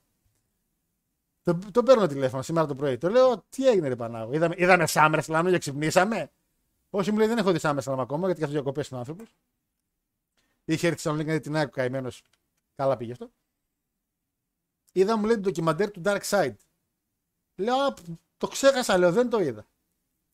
Και ξεκίνησε. Και δες το και να δεις που, που, που έβριζε στην τάμπα το Ρούσο και, και οι άλλοι ψεύτες. Και λέω, πω, πω, πω, πω, πω, πω. Τι, γυρνάμε, λέω την πιφτέκα με το Ρούσο, τι έγινε; Και όχι, και το παιδί, και τα έκανε καλά, και εντάξει, τα σκάτωσε λίγο. Και, καταρχήν, καταρχήν πέρα ότι με λέει το είδα λέει, μια φορά και το ξαναείδα μετά στα καπάκια. Ε, εντάξει, είδα ένα ντοκιμαντέρ και είδα μετά και εγώ ένα ντοκιμαντέρ, το οποίο οι άνθρωποι που μιλάνε είναι τόσο ψεύτες που όταν, θα, όταν τελειώνει το ντοκιμαντέρ, αναρωτιέσαι αν εσύ είσαι εσύ. Λες τώρα ρε πούστη με τόσα ψέματα που άκουσα, είμαι εγώ ο Γιώργος, είμαι εγώ ο Γιούρι, είμαι εγώ ο Ντίνος, είμαι εγώ η Αναστασία. Λέει, αναρωτιέσαι, λες, ποιος είμαι ρε πούστη; Χάι πάρει και με τον Ρούσο, ήταν με το μέρος του. Λέω, θα έπια κανένα βάτ. Θα το είδε ενώ έπινε. Το βάζω να το δω και ξεκινάει ρε παιδί μου το ντοκιμαντέρ πολύ ωραία. Ξεκινάει και μιλάει ο Ρούσο και αυτό που θεωρώ ότι ώρες ώρες νομίζω χάνει ο Παναγιώτης είναι ότι δεν μπορεί να καταλάβει έναν άνθρωπο από το πώς μιλάει το πόσο ψεύτης είναι. Ο Ρούσο μπορεί να... Ο Ρούσο επειδή είναι ογοπαθής και φανφαρίζει και θέλει να δείχνεται πάρα πολύ φαίνεται ότι ώρες ώρες λέει μια ιστορία που τόση την κάνει τόση και τη γεμίζει με ψέματα. Δηλαδή, εγώ έχοντας τελειώσει το ντοκιμαντέρ, ένα πράγμα έχω να πω. Ρούσο σκουπίδι, σε πετάξαν από το wrestling πάρα πολύ αργά. Έπρεπε νωρίτερα να σε πετάξουν. Ο Τέρι Μπολέα δεν μίλησε, δεν ήταν καν εκεί. Εντάξει. Πήραν απλά ένα κομμάτι από μια ραδιοφωνική εκπομπή που είχε κάνει, που είχε βγει να πει μερικά πράγματα. Έχω να πω μόνο ότι κύριε Ρούσο, τεράστιο σκουπιδαριό και φαίνεται από το πόσο εγωπαθής είναι και πόσο νομίζει και είναι, παθητικό, είναι παθολογικός ψεύτης αυτός ο άνθρωπος που νομίζει ότι όλα ήταν γύρω από αυτόν να είναι και γυρνάει στο κλείσιμο του ντοκιμαντέρ και λέει εγώ έχω να πω λέει σαν συμβουλή σε οποιονδήποτε εκεί έξω θέλει να ασχοληθεί με το wrestling να μην ασχοληθεί. Αυτός ο άνθρωπος τώρα. Και εμείς θα πάρουμε αυτή τη λογική να πιστέψουμε αυτόν τον άνθρωπο. Γιατί ο Μπίσοφ, προσέξτε, όσο χαμούρα και να ήταν και όσα ψέματα και να είπε και στην ντοκιμαντέρ, τουλάχιστον είπε μερικά πράγματα. Με πήρε ο άλλος τηλέφωνο και με λέει: Ό,τι απόφαση έχει πει ο, ο Ρούσο, εσύ μπορείς να την κάνεις overrule. Δηλαδή, εσύ είσαι ο υπεύθυνος. Και όταν πήραν τηλέφωνο το διευθυντή WCW, τον είπαν ρε, εσύ, ο Ρούσο λέει αυτό, ο Μπίσοφ λέει αυτό. Ποιον να ακούσουμε, τι είπε ο διευθυντής, τον Μπίσοφ. Και τ' άλλο το που λέει ψέματα, ότι και καλά ήξεραν. Ποιοι ξέρανε, ρε Μαλάκα. Ξέραν ότι εσύ έχεις κάνει μάτς μετά Τζάρετ και Μπουκερτή. Εγώ από αυτά που κατάλαβα που τους είπες μέσα στο τρέιλερ, το τρέιλερ το, όχι το τρέλερ του ντοκιμαντέρ, το τρέλερ που μένανε μέσα, ότι χαμουρίτσα θα κάνει το μάτσο που κερδίζει Τζάρετ την επόμενη εβδομάδα. Στο Nitro. Όχι στο ίδιο show. Κλασομπανιέρα Ρούσο, που χάρισε σένα σώθια έτσι τέρα. Το μόνο που του δίνω δίκιο και εκεί στην αρχή λέω, μήπως έχει δίκιο ο Παναγιώτης, είναι ξεκινάει το ντοκιμαντέρ και το ρο πήγαινε καλά γιατί ο Ρούσο είχε μια ιδέα ότι θα κάνουμε πολλά πράγματα στο show, θα έχουμε πολύ μικρά μάτς για να έχουμε τον κόσμο σε μια διαρκή entertainment κατάσταση. Το οποίο δεν λειτουργήσε γιατί εν τέλει δεν νικήσανε χάρη σε αυτό τα ρο το WCW. Έτσι, άλλες, άλλα στιγμές γίνανε που κερδίσανε. Και γυρνάει ο άλλος ο Vince και κάνει το SmackDown και λέει θα κάνουμε και ένα ακόμα show. Και βάζει στο Ρούσο διπλή δουλειά. Και πηγαίνει ο Ρούσο και λέει στο Vince να σου πω κάτι. Ε, διπλή δουλειά, διπλά λεφτά. Και του λέει ο Vince, όχι τα ίδια. Και νευρία, ο άλλος και έφυγε. Δηλαδή, εκείνη με τον Ρούσο, ότι εντάξει, που βλέπεις ότι δουλεύω, λες ότι κάνω καλή δουλειά. Μου βάζεις διπλή δουλειά, δεν θα με πληρώσεις παραπάνω. Και έγινε στην αρχή το κείμενο και λέω ρε, εσύ λες εν τέλει από τόσα χρόνια να έχει δίκιο ο Ρούσο. Γιατί φαίνεται καλός άνθρωπος. Μετά ξεκίνησε ο Χετό. Ο μόνος ο οποίος legit θεωρώ ότι πρέπει να είναι εξαιρετικός τυπάς, αλλά θα ήθελα να του κάτσω μια μπουνιά, αλλά είναι εξαιρετικός τυπάς, ήταν ο Τζάρετ. Ο οποίος μου φάνηκε και απόλυτα ειλικρινής και ο άνθρωπος ήταν και στεναχωρημένος. Έλεγε, Εμανάκι, εντάξει. Δηλαδή, εντάξει, εγώ να κάνω τι. Εγώ να κάνω τι. Εγώ βγήκα μετά από πόση ώρα, ξάπλωσα, έφυγα. Και τώρα να λέει τώρα ο Τζάρετ, δεν γίνει το Hogan λέει, που του έδωσε το wrestling όλο αυτό. Η τελευταία του λέει κίνηση να είναι αυτή. Τζάρετ μου, εάν δεν υπήρχε ο Hogan, δεν θα υπήρχε το wrestling το ίδιο. Σε παρακαλώ, ρε Τζάρετ μου, μην λέμε ότι να. Τα έχουμε πει πολλές φορές. Ψεύτης ο Μπολέα εννοείται ψεύτης. Χαμουρίτσα εννοείται. Πανέξιμο απαταιωνάκο. Ναι, φάνηκε με το δικαστήριο μετά που το έχασε το δικαστήριο. Γιατί το δικαστήριο γυρνάει και λέει: Δεν παιδιά, να κάνω μια ερώτηση. Είστε εδώ μια ώρα. Θέλετε να μου πείτε ότι ένας ψεύτικος χαρακτήρας έβρεζε ένα ψεύτικο χαρακτήρα και αυτός ο ψεύτικος χαρακτήρας θα έκανε μήνυση στον αληθινό χαρακτήρα. Δεν το περνάω, λέει αυτό, ρε, που είστε βλαμμένοι. Και το κέρδισε στο δικαστήριο ο Ρούσο. Και απλά για να μην συνεχιστεί όλο αυτό, ο Χόγκαν πήρε πάρα πολλά λεφτά. Απατεωνάκος, έξυπνος απατεωνάκος. Αλλά εσύ, ρε Ρούσο μου, ε, θα έρθει ο Παναγιώτης μετά από τη εβδομάδα, θα τα ξαναπούμε. Αλλά πολύ μεγάλο σκουπιδάκι, φίλε. Πολύ μεγάλο. Ε, ντροπή, ντροπή για την ψευτιά που ακούγαν τα αυτιά μου επί πόση ώρα. Άκουγα ψέματα. Αν ο Ρούσο τώρα ερχόταν και έλεγε Γιώργο, Γιώργο, Γιώργο, καλημέρα. Το πιστεύω ότι έξω θα έχει φεγγάρι. Το πιστεύω αυτό το πράγμα. Οπότε Ρούσο, ας μαλακή. Και Παναγιώτη, έλα να μου πεις σε μένα μετά δύο εβδομάδες τι άκουσες εσύ και θεώρησες ότι έχει δίκιο αυτό το σκουπιδάκι εδώ που έχει κάτσει ξαφνιά και το παίζει κλαμμένος. Καλά του κάνανε. Καλά του κάνανε. Αυτός έκλεισε το WCW.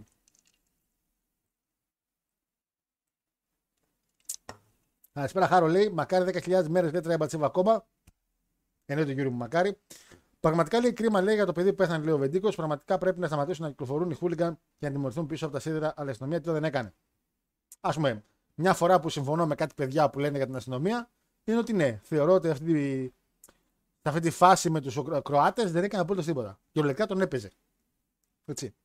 Αλλά κάτι μηνύματα που βλέπω κάτω, ας πούμε, τη μεγαλύτερη βλακεία που σήμερα έμαθα τι σημαίνει, γιατί είμαι και εγώ χαζός ώρε-ώρε. Γιατί έβλεπα να γράφουν στο Twitter και γράφανε δίπλα 41%. Και λέω ρε, που τι είναι το 41%. Ποσοστό μπαταρίας. Τι είναι το 41%. 41%, 41%. Και ρωτάω σήμερα, και λέω ρε μαλάκες, το 41% τι είναι; Και μου λένε, είναι το 41% λέει που πήρε η Νέα Δημοκρατία. Με πιο ηλίθιο hashtag από το 41% δεν έχω δει. Πρώτον είστε και μαθηματικά ηλίθιοι. Δεν είναι 41 το πρόβλημα, είναι 46 που ήταν η αποχή. Άμα θέλετε να βρείτε κάποιους, βρείτε την αποχή. Το 41% έκανε εξαιρετικά πολύ καλά και πήγε είπε την άποψή του. Ότι εγώ θέλω Νέα Δημοκρατία. Εξαιρετικά έκανε. Προσωπικά δεν ψήφισα Δημοκρατία φέτος. Δεν, το... δεν πήγαινε το χέρι μου στη Νέα Δημοκρατία φέτος η αλήθεια είναι μετά από όλα αυτά. Δεν πήγε. Παρόλα αυτά, σέβομαι απόλυτα ότι υπάρχει μια ψηφοφορία και να πήγαν να ψηφίσουν. Οπότε, άμα θέλετε να κρινιάξετε για μαλακίες που γίνανε και δεν κάνει κανείς κάτι, να γράφετε 46%, όχι 41%. Ζωηδί, εζωηδί. Ναι, ενώ με το Τζίπρα ήμασταν όλοι, Ω, δεν έχει πεθάνει κανείς. Μόνο από γεράματα πεθαίνουμε. Άντε μωρή μαλακίες. Λοιπόν, ερώτηση λέει: Άμα ξέρεις υπάρχει παλαιστή στο WWE που να, είναι, που να ήταν μόνο face ή μόνο heel και αν μην έχει αλλάξει καθόλου στο WWE, γιατί Ε, αν σου πάρει και το WWF μαζί, ναι, ο Ricky Steamboat. Είναι νομίζω μόνος. Κάποιοι έχουν πει και ο Rey Mysterio, απλά ο Rey Mysterio ήταν heel στο WCW. Οπότε, αν πάρεις γενικά στην καριέρα του στο wrestling, ο Rey Mysterio ναι, ήταν heel. Ε, Παρ' όλα αυτά, ο Ricky Steamboat δεν ήταν, πάρα- δεν ήταν ποτέ ε, heel. Αν ξέρετε κάποιον άλλον, βοηθήστε και το φίλο μας τον Τίνο, γιατί αυτή τη στιγμή μόνο ο Ricky μου έρχεται. Ε, τον ψιλοκαθάρισε ο Miz στο LA Knight χθες. Ναι, η αλήθεια είναι ότι ήταν καλό το promo battle που είχαν. Μπορούμε να συμφωνήσουμε ότι πλέον υπάρχει μια ποικιλία από face wrestlers που τους βαριέται ο κόσμος. Αυτό είναι κάτι καλό. Μπλον Τζον μου, αυτό είναι καθαρά ένα από τα πολύ καλά που κράτησα από το SummerSlam. Ότι μέχρι να πάμε στο zoom έκανε μια πάρα πολύ καλή δουλειά. Ε, χάρα όλα αυτά δεν είναι αρκετά για να τον κάνουν τον νέο Hulk Hogan. Ε, είναι πιο πάνω από το wrestling. Όπως και να... Ναι, ναι, όχι. Σλεν μου, σου λέω στα επίπεδα τώρα. Εντάξει, δεν είναι. Καταλαβαίνω τι λες. Δεν θα φτάσει κανείς στο Χόγκαν. Και κανείς δεν θα ξεπεράσει το Χόγκαν. Απλά το λέω με την έννοια ότι όπως ήταν και ο Σίνα ο Χόγκαν της εποχής του, αλλά όταν λέμε της εποχής του, ότι με βάση τα δεδομένα μόνο εκείνης της εποχής. Σαφέστα ο Χόγκαν Μανακά. Ο Χόγκαν έφερε το wrestling. Εντάξει, μην λέμε τώρα, εννοείται. Απλά για την τωρινή εποχή. Ωραία, να σου το πω διαφορετικά. Γιατί εγώ το, το Χόγκαν μας το έβαλα από υπερβολή καθαρά Χαρου Γιώργιου. Έτσι. Να πω ότι είναι ο Σίνα μας. Ο Σίνα, μα- είσαι καλύτερα με αυτό. Άμα είσαι καλύτερα με αυτό, κράτα αυτό. Ο Κόντι παλεύει για την Intercontinental. Ο Κόντι, αν παλέψει για την Intercontinental και την πάρει, θα έχουμε main event μόνο Intercontinental. Να ξέρετε. Πριν τρία χρόνια λέει συμφωνία με τον κύριο Χάρο, ο Big E θα έπαιρνε Rumble. Τώρα κάνει retire. Ε, μπήλω με αυτά. Ε, Κόντι Ρότζ, ο νέος Χόγκαν και ο Λέι Νάιτ, ο νέο Stone Cold. Μπορεί να πάει. Σε αυτό, φίλε Χρήστο, εντάξει, επαναλαμβάνω. Μην το συγκρίνετε ακριβώς 100% με εκείνου παλαιστέ. Όταν λέει π.χ. εδώ ο Χρήστος που είναι ένα καλό παράδειγμα ότι Κόντι Ροκ, ε, Κόντι Χόγκαν, συγγνώμη, Ελένα Stone Cold, με βάση το popularity ότι είναι οι δύο πιο face παλαιστές, βέβαια θα μπορούσε να πεις και Ροκ, ας πούμε, ένας, okay. Οι δύο face παλαιστές εταιρείας και πάνε το καραβάκι. Γιατί καλός αγώ ο Ρόμαν μας είναι heel, δεν είναι face. Και ο Σάμι Ζέιν, ξέραμε από παλιά ότι δεν θα δουλέψει. Όπως δεν δούλεψε και ο Κόφι Kingston. Όπως δεν δουλεύει και ο Τζέι Ούσου, σαν τόπο ονόματα. Ε, με την κίνηση ο δημοσιογράφη λέει όσο και η πλειοψηφία του κοινού, καθώς περιμένουν το οποιοδήποτε προϊόν για να εργαλοποιήσουν και να πούν τη μαλακία τους. Φεσπίρο μου συμφωνώ απόλυτα σε αυτό. Με το που έγινε αυτό με τον Nike δεν περάσανε ώρες, δεν περάσανε ώρες, δεν περάσανε και έβλεπα ηλίθια πώ να αναδειχτούμε και να κάνουν. Άλλοι έχουν και το, και το θράσος να κάνουν κοινοποιήσει για ένα θάνατο από τις σελίδες τους. Για να διαφημίσουν την καλοσύνη τους στη σελίδα τους. Είτε είναι ομάδα, είτε είναι μια ομάδα τύπου απλή, είναι, ούτε καν το προσωπικό προφίλ. Παίρνουν στη σελίδα τους, που δουλεύουν δηλαδή, και κοινοποιούν εκεί το, το πόσο καλή καρδιά έχει η σελίδα τους. Έτσι. Είναι μετικό αυτό το πράγμα. Να κοινοποιείς για ένα θάνατο από μια σελίδα, κατά την προσωπική μου άποψη. Έτσι. Δεν μιλάω για μια σελίδα που ασχολείται με αυτό και εμείς, αν πεθάνει ένας παλαιστής, θα ανεβάσουμε ότι παιδιά πέθανε αυτός, είναι κρίμα. Μιλάω για κάτι το οποίο είναι τώρα πιο γενικό στη χώρα μας, γιατί για αυτό το θάνατο δεν είναι όπως το wrestling που θα ανεβάσω εγώ που βλέπω wrestling και 5-6 από εσάς, θα ανεβάσει όλη η Ελλάδα. Έτσι. Άμα ανεβάσεις από το προφίλ σου, καλά θα κάνεις, δεν χρειάζεται να μπαίνεις μεταξύ μιας σελίδας σου, να ανεβάζει και από εκεί. Ή να το ανεβάζει σε κάποια σελίδα τύπου δημόσια, όπως ξέρω μπορεί να είναι το βίντεο club ή το τσίλι, οτιδήποτε. Δηλαδή είναι αχρίαστα ηλίθιο, γιατί το κάνεις για να δειχθείς, να μας πεις τι. Είναι εντελώς ηλίθιο αυτό το πράγμα. Ε, καλά όλα αυτά για τον νέο Χόγκαν λέει. Μπορείς να μας πεις όμως ότι στο καλό σκέφτονται για το πάνε πάλι για μάτς με Σεθ. Έλα, ρε, γιατί το μάτς με Σεθ. Εντάξει, δεν πάνε τον Κόντι, πάνε τον, τον Ακαμούρα. Εντάξει. Καλησπέρα από την Τελεμαίδα. Λέει χρόνια φαν WWE. Γεια σας, φίλο του Μπορεί Τελεμαίδα. Μια χαρά μέρος. Μου λέγατε Κοζάνη πριν τώρα. Μια χαρά από το Τελεμαίδα. Γεια σας, φίλε Τέση. Χρόνια φαν WWE. Παρακολουθείς, φίλε μου, και κάποιες άλλες εταιρείες; Αν είναι εύκολο να μας πεις, αν θέλεις, ή αν παρακολουθείς γενικά πόσα χρόνια παρακολουθείς, έτσι γενικά για, το, για τη συζήτηση. Μόνο εγώ πιστεύω ότι αδικήθηκε ο Τζάρα τον Basset Beach. Ναι, θεωρώ ότι αδικήθηκε, Δημήτρη μου. Ε, συμφωνώ μαζί σου. Σεθ εναντίον Κόντι για τον τίτλο που κερδίζει. Αυτή την περίοδο Σεθ. Εντάξει. Ε, Γιώργο, πες σε παρακαλώ. Welcome to Puerto Rico. Welcome to Puerto Rico. Εντάξει, μου θυμίζει το τραγούδι. Puerto Rico. Γιατί, κάποια μαλακία θέλει να κάνει τώρα αυτή η αναστασία. Τη βλέπω εγώ τη δουλειά. Κάποια μαλακία θέλει να κάνει. Για να θέλει, κανένα ηχητικό θα ακουστεί. Στο είχα πει φίλε ότι σε αυτό το είχε δίκιο ο Ρούσο. Οι άλλοι δύο, ό,τι χειρότερο ήταν. Δεν είχε δίκιο ο Ρούσο. Δεν είχε δίκιο ο Ρούσο. Δεν ήταν η δουλειά του. Αυτά κάνει ο Ρούσο. Λέει όπως έψησε τους ηθήνοντες του Τέρνερ να πάει στο WCW, έτσι πήθηκε τους ευκολόπιστου. Σκουπίδι Ρούσο. Πες τα ρελάκτα μου. Πες τα ρελάκτα μου.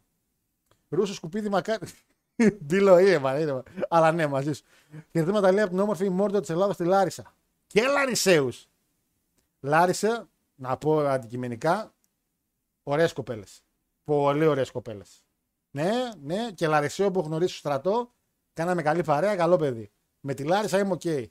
Λαρισάρα. Και είχατε και ωραίο πρόεδρο στην ομάδα σας και τον διώξατε. Ντροπή. Άρα, Ρούσο λέει: Χτες κιόλα έβλεπα το επεισόδιο με Ρούσο στο ντοκιμαντέρ για το Monday Night War. Χωρίς Μακμάχο να κρατάει την ισορροπία και να βοηθάει, έδειξε πως θα κάνεις κατάσταση στο WCW. Ε, ναι, ε, ναι, ε, ναι, ε, ναι. Εγώ θα πω μόνο που κερδίζει και Σλούκι Λουκ, λέει ο Κώστας Τσίλι. Σλούκι Λουκ. Άρε, πού στη Σλούκι. Άρε, Σλούκα. Προδότη. Την ατάκα του Lance Storm την άκουσα. Καλά. Lance Storm με το μεταξύ, παιδιά, δεν τον έχετε πάρει λίγο αδιάφορα πολύ. Ο άνθρωπος δουλεύει στο Observer εδώ και 2-3 χρόνια. Είναι πραγματικά πολύ ωραίος να τον ακούς, γιατί πέρα ότι έχει γνώση ο άνθρωπος, ε, είναι και πολύ καλό, καλός τυπάς. Και γυρνάει και τον λέει ο Ρούσο πρώτη μέρα. Ε, Storm, θα είσαι ο χαμένος γιος του Μπίσο. Και του κάνει μια, και του κάνει μια Lance Storm και λέει: Ε, ξάδερφε, είμαστε 10 χρόνια διαφορά έχουμε. Πότε, πότε, πότε πρωτοκάμισε ο Μπίσο, στα 10. Τι, στην κούνια την έκανε τη, τη γυναίκα του; Δεν μπορώ να καταλάβω.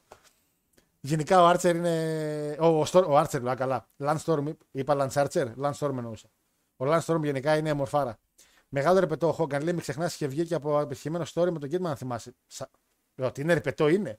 Απλά, είπα, είναι πανέξυπνος απαταιωνάκο. Είναι πανέξυπνος απαταιώνα. Είναι. Είναι, είναι σίγουρα. Χόγκαν NWO και Bishop το έθαψαν το WCW, ήταν ήδη νεκρό πρώτο πάει ο Ρούσο. Ναι, ως ένα κομμάτι ναι. Και σε αυτό συμφωνώ. Απορία λέει: Είναι αλήθεια ότι όλο το SmackDown έγινε με την ατάκα του The Rock I will gonna SmackDown really hard. Έγινε από την ατάκα I will lay the SmackDown. Έτσι ακριβώς. Λέει The SmackDown. Από εκεί το πήρανε. Και όχι απλά είναι αληθινό και τι έγινε το show. Η λέξη SmackDown δεν υπήρχε στο λεξικό. Δεν υπήρχε πουθενά σαν λέξη. Έτσι. Ήτανε smack, I will smack you down. Και απλά την είπε μαζί, έτσι, για να γλιτώσει, όπως λέμε, το test πάντων τέλος πάντων. Δεν υπήρχε σαν λέξη. Και έγινε επίσημη λέξη και μπήκε κανονικά στο τέτοιο. Πώς λέγεται αυτό που έχουμε όλες τις λέξεις μέσα; Το companion. όχι, όχι. Το πώς το λένε, ρε μαλάκες; Λοιπόν, το λεξικό το αγγλικό. Έγινε μετά επίσημη λέξη, χάρη στον Dwayne Johnson. Ε, η αποχή είναι συνοχή, λέει ο Σπύρο. Περίμενε, τι διάβασα. Ε, η αποχή είναι συνοχή, φυσικά Σπύρο. μου. Πού το ρε, το διάβασα και το πέταξα κάτω το μήνυμα, ρε. Πού το ρε. Η αποχή είναι συνοχή, αλλά δεν το αναγνωρίζει η πλειοψηφία του πληκτρολογίου γιατί αυτή είναι το 47%. Ναι, σαφέστα. Ε, ναι, ας πούμε, ο Ray WWE παιδιά ήταν μόνο face. Απλά WCW ήταν heel. Να ξέρετε, δηλαδή, αν λέμε για όλη την καριέρα. Αν λέμε για WWE, είναι και ο Ray Mysterio, σαφέστα. Ε, ο Randy Orton, φίλε, ήταν. Όχι απλά ήταν heel. Στην καλύτερη του μέρα έχει σκοτώσει τη μάνα του. Το 9 ο Orton δεν ήταν. δεν ήταν. Εντάξει. Μέτριο άμεσλαν φέτος, ή μάλλον εγώ περίμενα περισσότερα. Λούσα ότι μου θα πάμε εκεί, αλλά μέτριο ήταν. 40% τα λένε για αυτούς που ψήφισαν. Λέει. Τύπου φάτε τώρα μην παραπονιέστε. Και να ψήφισαν και οι υπόλοιποι υπολογίζετε ότι τα ποστά θα άλλαζαν τρέλα. Δεν έχει σημασία. Το 46% όμως είναι παραπάνω από το 41%. Αν το υπόλοιπο 46, αν πήγαινε και ψήφισε τη, την ομορφούλα την κοπέλα που μου αρέσει και εμένα, αυτή την πολιτικό ρε, πώς τη λένε, ε, που είναι στον Big Show που είναι, έλα ρε. Τέλος την άλλη γυναίκα που πήγαινε για να γίνει. Αν ψήφισαν 46 αυτή, δεν θα βγαινε. Θα βγαινε. Γιατί να μην έβγαινε; Οπότε ποιο είναι το τρελό και το παράλογο, ας πούμε; Πραγματικά, άμα ξαναδώ άνθρωπο να γράφει 40%, μαλάκα, το πιο ευγενικό πράγμα θα τον κάνω μπλοκ. Το πιο ευγενικό. Ποιος ράντι μου, ε, το 9, ναι, ναι, θανάσιμο και εγώ τρελάθηκα από το είδα λίγο. Ε, καταστροφέα του πρέπει να αρέσει ο Ρούσο λέει με τσιλί τις ιδέες του, κότα απαταιώνα. Ο κότα Ιμπού τι φταίει τώρα; ε, ο Κόφι ήταν πάντα face. Όχι, όχι, όχι, όχι. Η New Day, άρα μπράβο, το λέω Θανάσης από κάτω. Η New Day πρώτη μέρα ήταν heel. Πρώτο μήνα ήταν heel. Μετά έγιναν face. Σε αυτό συμφωνήσω απόλυτα. Λέει και ο νέος Όστιν ή ο νέος Ροκ. Ναι, ναι, μα Σλέιν με αυτήν. Εντάξει, δεν μπορώ να τεράσω. Ναι. Δηλαδή, Σλέιν, φαντάσου. Εγώ σε είπα. Όταν γυρνάει και ο Τζάρετ και λέει ότι ο Χόγκαν δεν έδωσε κάτι πίσω στο wrestling με αυτό που έκανε. Εντάξει. Επαναλαμβάνω ότι Τζάρετ, μην μιλάς γιατί αν δεν υπήρχε ο Χόγκαν δεν θα καθίσει για την καρέκλα να μιλάς για το wrestling για τη στιγμή. Το 40% και λέει σαν να μην προσωπαδού, όχι απλά ψηφοφόρους, λέει της Νουδού που κάθε φορά που κάποιο έλεγε κάτι κακό για την Νουδού μετά τις εκλογές, αυτή γράφουν ως απάντηση 40% ακόμα. Α. Εντάξει, βλακίες δηλαδή. Άλεξ μου θα είναι πραγματικά βλακίες. Ε, στο Παρίσι λέει για 10 λεπτά τραγουδούσαν το theme του Σεφ. Ναι, έχει γίνει λίγο, ειδικά στα house show, έχει γίνει πολύ να τραγουδάμε τους Σεφ το τραγούδι. Ε, Καλός ακό λέει: Η βία στο ποδόσφαιρο λέει ένα κοινωνικό ζήτημα και δεν αφορά μόνο το άθλημα και τις ομάδες, αλλά όλο το κράτος. Φυσικά. Μα να σου πω κάτι. Ιωάννη μου, στα Μπάμε, πρέπει να πάμε και στο SummerSlam. Λένε, τους βοήθησαν, λέει Βάζελοι. Ωραία. Να σου πω εγώ, σαν γάβρο, που ξέρετε πολύ καλά ότι είμαι γάβρο και χαίστηκα για τους Βάζελους, ότι το τελευταίο πράγμα που σε νοιάζει είναι ότι οι άλλοι είναι Βάζελοι. Λένε ρε παιδί μου ότι α, βρεθήκαν με Βάζελους και και και. Δεν θα κάνω επίθεση όμως στο Βάζελο. Σαφέστατα ότι αυτή η μερίδα ανθρώπων που συμμαχήσανε με τους Κροάτες δεν αντιπροσωπεύουν τους Βάζελου. Επαναλαμβάνω τη λέξη Βάζελου, δεν θα δείχνω ότι δεν, το, δεν είναι ότι εκτρέφω κάπως σεβασμός στη φάση Α, είμαστε αγαπημένοι στο ποδόσφαιρο. Αλλά είναι σαν γάβρος ο αντίπαλό μου ο Βάζελο. Παρόλα αυτά, δεν θα τον ρίξω να πω ότι Α, Βάζελ το κάνει, Βάζελ είναι κακή. Μπορούμε να χαμουρευόμαστε εδώ στο chat συνεχώς να κράζουμε στην άλλο, να σας λέω χανούμια, βάζελου, να με λέτε γάβρο εσείς, να τρώω καν κλαρίνο εγώ από την ΑΕΚ, να νικάω καμιά ΑΕΚ, να βρίζω τον Παναγιώτη, να με βρίζει τον Παναγιώτης, να κράζω τον Μάνταλο. Όλα αυτά μέχρι εκεί. Το ότι πήγανε Παναθηναϊκοί και βοηθήσαν τους Κροάτες είναι κάτι το οποίο δεν έχει κάνει καμία σχέση με τις ομάδες. Καμία σχέση. Έτσι. Το κοριτσάκι, φαντάζομαι το τριών χρονών κοριτσάκι, που ήταν εκεί και έφαγε μια πέτρα, αν κατάλαβα καλά, δεν ήταν, φαντάζομαι, στη Φιλαδέλφια και να κουνάει σημαίες και του τέτοιου. Του Ριβάλδο και του Μάνταλο να πούμε. Φαντάζομαι ότι έπινε ένα καφεδάκι και έπαιζε τι τακούνιε. Δηλαδή δεν έχει σημασία το παδικό εδώ, είναι κοινωνικό το θέμα. Κάποιοι θέλουν να βγάλουν τα νεύρα τους κάπου. Εντάξει. Στο χθεσινό ρο, όταν έκοβε λέει, στην αρχή πρόμο κόντι, ανέφερε ότι ο Λέσνα το έκανε acknowledge. Ξεκάθαρα το υπονοούμενο, λέει. Από μωρό παιδί διάβαζα λέει, το περιοδικό. Ο συγχωρεμένος παππούς μου λέει είχε πάρει τη φιγούρα του Χόγκαν, λέει. Νόμιζε ήταν ο Χάλκ από τους Avengers. Καλά πήγε αυτό, φίλε μου. Επειδή δεν παίζουν λεφτά από το YouTube και SmackDown. Ε, εντάξει. Και εσύ, πόσο, και πόσο χρόνο είσαι. Λογικά πρέπει να είσαι νέος άμα ξεκίνησες από το περιοδικό. Εκτός άμα εννοείς το πολύ παλιό περιοδικό. Αλλά εύχομαι να. Κοίτα, είναι ωραίο πράγμα το wrestling. Α τις βλακίες που λέει ο Vince Russo που λέει. μη- Είναι ωραίο πράγμα το wrestling. Σαν το wrestling δεν αύριο, να ξέρεις. Και άμα θες και παρέα, είμαστε εδώ κάθε Τρίτη να γουστάρεις, να δεις την άποψή σου. Facebook, Discord για αυτά. Ό,τι γουστάρεις. Και άμα χρειάζεται και βοήθεια για το πού θα δεις μερικά show καμιά φορά, θα μας ρωτάς να σα στέλνουμε κάτι. Ε, η Μπορντό της Ελλάδας είναι ο Ασπρόπυργος, λέει. Ό,τι λέει στα like. Α, πείτε μου λίγο στα μπαμ τώρα. Πριν πάω στα Σάμεσλαμ. Η Αστάνα τι κάνει με τον Γκόρτζ. Γκολ, γκολ το έχω παίξει. Πόσο είναι; Λοιπόν, ε, δεν μπορώ να ακούω και να διαβάζω ποτέ ξανά, αφού ξαναγίνει και ξανά δεν σταματήσει ποτέ. Δεν θα σταματήσει, Ρεντίνο μου. Και εγώ εδώ, ο Άλκης πέθανε ο καημένος δύο τετράγωνα μακριά από μένα. Μένω δύο τετράγωνα μακριά από εκεί που έγινε αυτό με τον Άλκη. Δεν θα σταματήσει αυτό το πράγμα. Δεν θα, δεν- και μετά από κάτι μέρες πάλι είχε γίνει να πάλι ένα σκηνικό με κάποιον που σκοτώσανε, απλά γίνει λίγο πιο αβαβά. Δεν θα σταματήσει. Και με τον Βούλγαρο εδώ που πατήσανε κάτω στο. Έχει πάρα πολλά τώρα. Δεν θα σταματήσει αυτό το πράγμα. Ασχέτως λέει ότι ποιος έχει δίκιο ή όχι, άτομα όπως ο Μπίσοφ, Ρούσο, Χόγκαν, Κορνέτ, Ράιμπα κλπ. Το wrestling τα έχει αποβάλει πλέον και χαίρομαι πολύ γι' αυτό. Κορνέτ κακώ έχει αποβάλει το wrestling. Το παραλαμβάνω αυτό. Ε, α, για τη φαλάκρα. ναι. Α, για τη φαλάκρα. Ναι, ναι, ναι. Εντάξει, δεν- είναι λέει φαλακρός. Α, δεν το αρέσει το είναι φαλακρό. Εντάξει, το καταλαβαίνω. Κωνσταντινοπούλου, ναι. Κωνσταντοπούλου, συγγνώμη. Κωνσταντοπούλου. Ωραία γυναίκα Κωνσταντοπούλου και καλή πολιτικός. Δεν θέλω να φαίνεται τι ψήφισα, αλλά είναι εξαιρετική γυναίκα. Ε, ο Ιζίκιλ τα πάντα face. Άσε ρε, άσε ρε, τώρα, ρε, άσε τώρα. Πε- Πεπέγκα. Μεγάλος όρο τον λέει, ο Σακυλά Χίλ έχει μέσα του, πέρασε αρκετές φορές από face run σε όλη την καριέρα του. Σαφέστατα. Όπως και τώρα περνάει μια face κατάσταση. Ε, τι έγινε ο Ιζίκιλ, τι να έγινε, Αντώνη μου, Ιζίκιλ. Είσαι σοβαρός, τι να έγινε; Ε, ρώτα μας τι κάνει και ο Μάρκος Βονκόν. Ε, Λοιπόν, ε, πολλά μηνύματα στέλνετε, πάρα πολλά μηνύματα. 2-1 λέει. Ωραία, ωραία. Πιάσαμε τον γκολ γκολ. Ευχαριστώ πάρα πολύ. Τελειώνουν τα μηνύματα. Ε, όταν ήμουν μικρός, λέει ήταν ο Μάγιο Big Show. Ε, οπότε είσαι λίγο ε, κοντά, είσαι λίγο μικρό σε ηλικία. Εντάξει, έχει ακόμα μέλλον. Για μένα πάντως θα είναι καλό να παρακολουθήσεις και μερικά παλιά show. Δηλαδή είναι ωραίο. Όταν κάποια στιγμή ξεκινήσει να βλέπεις wrestling και καταλαβαίνεις λίγο τι γίνεται, θα σου πρότεινα να πας και σιγά σιγά αφού έχεις φτάσει στο πίξο ότι λες: Εντάξει, βλέπω τα εβδομαδία και ξέρω τι γίνεται, να ξεκινήσεις σιγά σιγά να πηγαίνεις στα προς τα πίσω. Έτσι. Όπως παλεύουμε να κάνουμε και εμείς με την εκπομπή Talking Cat στο Spotify, να κάνουμε review παλιά show όποτε μπορεί ο Αντώνης, γιατί μας καθυστερεί ο Αντώνης συγκεκριμένα. Έτσι, όποτε μπορεί και να σας επαναφέρουμε σε μια παλιότερη εποχή. Ο Νίκορας λέει: Εντάξει, είστε βλάκες. Εντάξει, συνεχίζω. εγώ, Εντάξει, συνεχίζω. Ποιο... Πάω Σάμεσλαμ. Πάω Σάμεσλαμ γιατί είστε ζαβή τώρα. Εντάξει. Ε, πάμε SummerSlam. Λοιπόν, να πω ότι το SummerSlam ήταν με βάση από ό,τι βλέπουμε και αυτά τα report που ανεβήκανε και τα συναφή, ένα από τα πιο πετυχημένα, τι πάτησα εδώ, οκ, όλα καλά, όχι το πιο πετυχημένο, συγγνώμη, το πιο πετυχημένο SummerSlam όλων των εποχών. Το είδε πιο πολλοί κόσμος από οποιοδήποτε άλλο SummerSlam, είχε μεγαλύτερη διαδραστικότητα οποιοδήποτε άλλο SummerSlam και, και, και. Αυτό είναι κάτι το οποίο δεν λέει πάρα πολλά πράγματα. Έτσι. Το έχω πει και με το Wembley, τώρα με το Elite. Το ότι πάνε να κάνουν ένα show το οποίο είναι το wow show και τα εισιτήρια και και και και δεν σημαίνει και δεν είναι και τόσο σημαντικό. Σημα- Σημαντικό είναι το μετά. Με ποια είναι το λέω ότι το SummerSlam αυτό που είδαμε τώρα έχει μια τεράστια επιτυχία. Αυτό όμως δεν ευθύνεται στο SummerSlam αυτό καθε αυτό. Ευθύνεται στη μηχανή που λέγεται WWE και είναι λογικό όποτε κάνει μεγάλα show να τα διαφημίζει στο έπακρο και ο κόσμος να πηγαίνει να τα βλέπει. Είναι λογικό γιατί το show για μένα φαινόταν μέτριο και θεωρώ ότι έδωσε και ένα τελείωμα πάρα πολύ λάθος. Έτσι. Το all, το all in που είναι να γίνει δεν θεωρώ ότι είναι αποτέλεσμα ότι είναι πετυχημένη εταιρεία το All Elite. Είναι αποτέλεσμα μιας αντιδραστικότητας ενός κοινού και μιας ολόκληρης χώρας που ήθελε να δει ένα μεγάλο show στη χώρα του όπως είναι η Αγγλία. Έτσι. Δεν έχω δει το All Elite να κάνει σε στάδια στην Αμερική.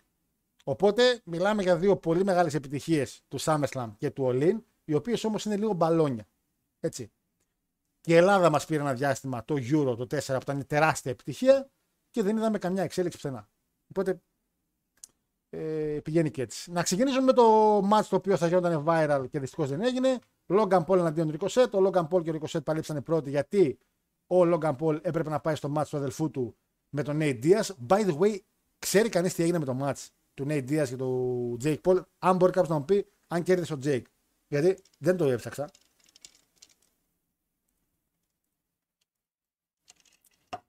Ε, κάτσα κάνουμε ένα refill εδώ πέρα. Νίκης ο Πολ. Ε, καλά, φυσικά και θα νίκησε ο Πολ. Φυσικά και θα νίκησε ο Πολ. Ο, Ρικο- ο Logan Paul πάει και λέει backstage, παιδιά, συγγνώμη, λέει, επειδή πρέπει να πάω στο show του αδερφού μου, γιατί είναι ένα μεγάλο event. Αν μπορώ να παλέψω πρώτος, να μπορέσω να πάω. Πάλεψε ο άνθρωπος και πήγε. Πολύ καλά έκανε, μπράβο τους. Τον αφήσανε. Νομίζω ότι είναι εξαιρετική ιδέα να ανοίξει το show αυτό το match. Έτσι. Δεν ήταν κακή επιλογή. Παρ' όλα αυτά, το match περίμενα λίγο παραπάνω πράγματα. Πρώτον, δεν ήταν κακό match. Χρησιμοποίησαν πάρα πολύ τη γυναίκα του Ρικοσέτ, που ήταν η commentator, η οποία κάποια στιγμή κόντυψε να βάλει τα κλάματα και μ' άρεσε αυτό γιατί το πήγε πολύ καλά. Επαναλαμβάνω, σε μορφή είναι πολύ αυτή η κοπέλα. Λόγκαν Πολ ή αλλιώς Λόγκαν Χόγκαν, πώς το είπε, ε, Πολ Χόγκαν, κάπως έτσι νομίζω το έκανε όταν έκανε το leg drop. Είχε πει ότι θα έχουν μια viral στιγμή, ένα viral moment. Το viral moment δεν το είχαν. Εάν, εάν θέλαν το viral moment να είναι το Spanish Fly που πήγε να γίνει έξω από το ring και, παρα... και στραυπατήσανε, τον μποτσάραν δυστυχώς. Ήταν δύσκολη κίνηση, δεν πέτυχε. Αλλά παρόλα αυτά δεν είδαμε κάτι άλλο που να είναι viral όπως ήταν στο Rumble ή στο Money in the Bank. Θαρώ εγώ. Δύο κινήσεις ο Logan Paul τι έχασε τελείως. Κάποια στιγμή πήγε να πάει για ένα.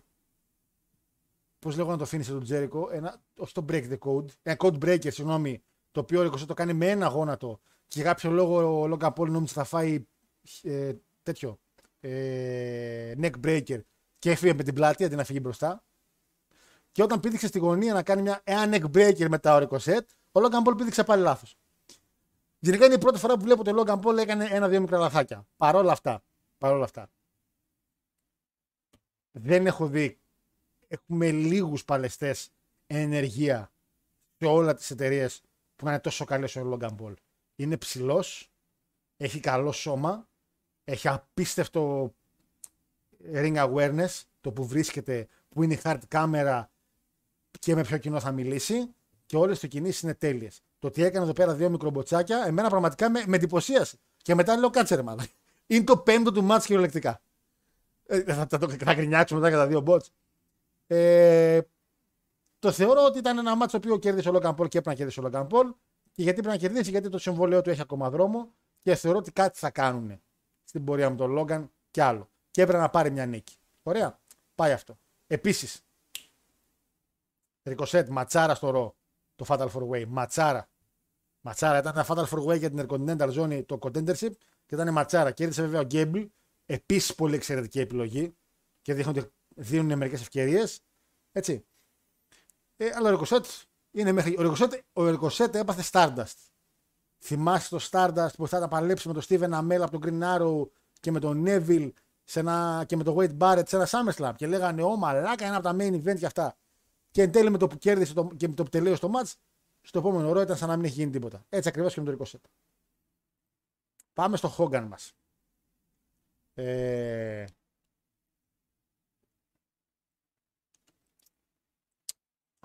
Νίκησε ο Τζέκλε, ωραία, ωραία, ωραία. Από Logan λέει 27 κρατάμε τα πλάνα της Samantha Irving που έδωσε ο γίγαντα σκηνοθέτης. Προχωράμε. Samantha Irving η αλήθεια είναι ότι έδωσε καλά πλάνα και έχει πάρα πολύ καλό Instagram. Μπράβο το κορίτσι. Ε, Hogan Rock λέει την είδαν. Ε, δεν είναι κάτι πλάνο ο γίγαντα σκηνοθέτης με τη Samantha. Περνάει κάποιο moment όπως το Money the Bank που όλοι με το ανοιχτό και εγώ αυτό περίμενα. Δεν το είδαμε. Δεν το είδαμε. Είχα ανοίξει τρία παράθυρα στο laptop λέει. Εκείνο το βράδυ SummerSlam στο ένα, Collision στο άλλο και Gear 5 One Piece λέει στο τρίτο. Multitasking at its finest. Το ότι έβαλε SummerSlam και μετά έβαλες και ταυτόχρονα έχεις Collision και ταυτόχρονα είχες ένα από τα πιο overrated anime εκεί έξω. Είναι κάτι το οποίο δείχνει πολλά για το χαρακτήρα σου, φίλε- φίλε μου, αδερφέ μου, Μπλοντζόν. Ποιος Λούφι και ποιος Drake, ρε μαλάκα.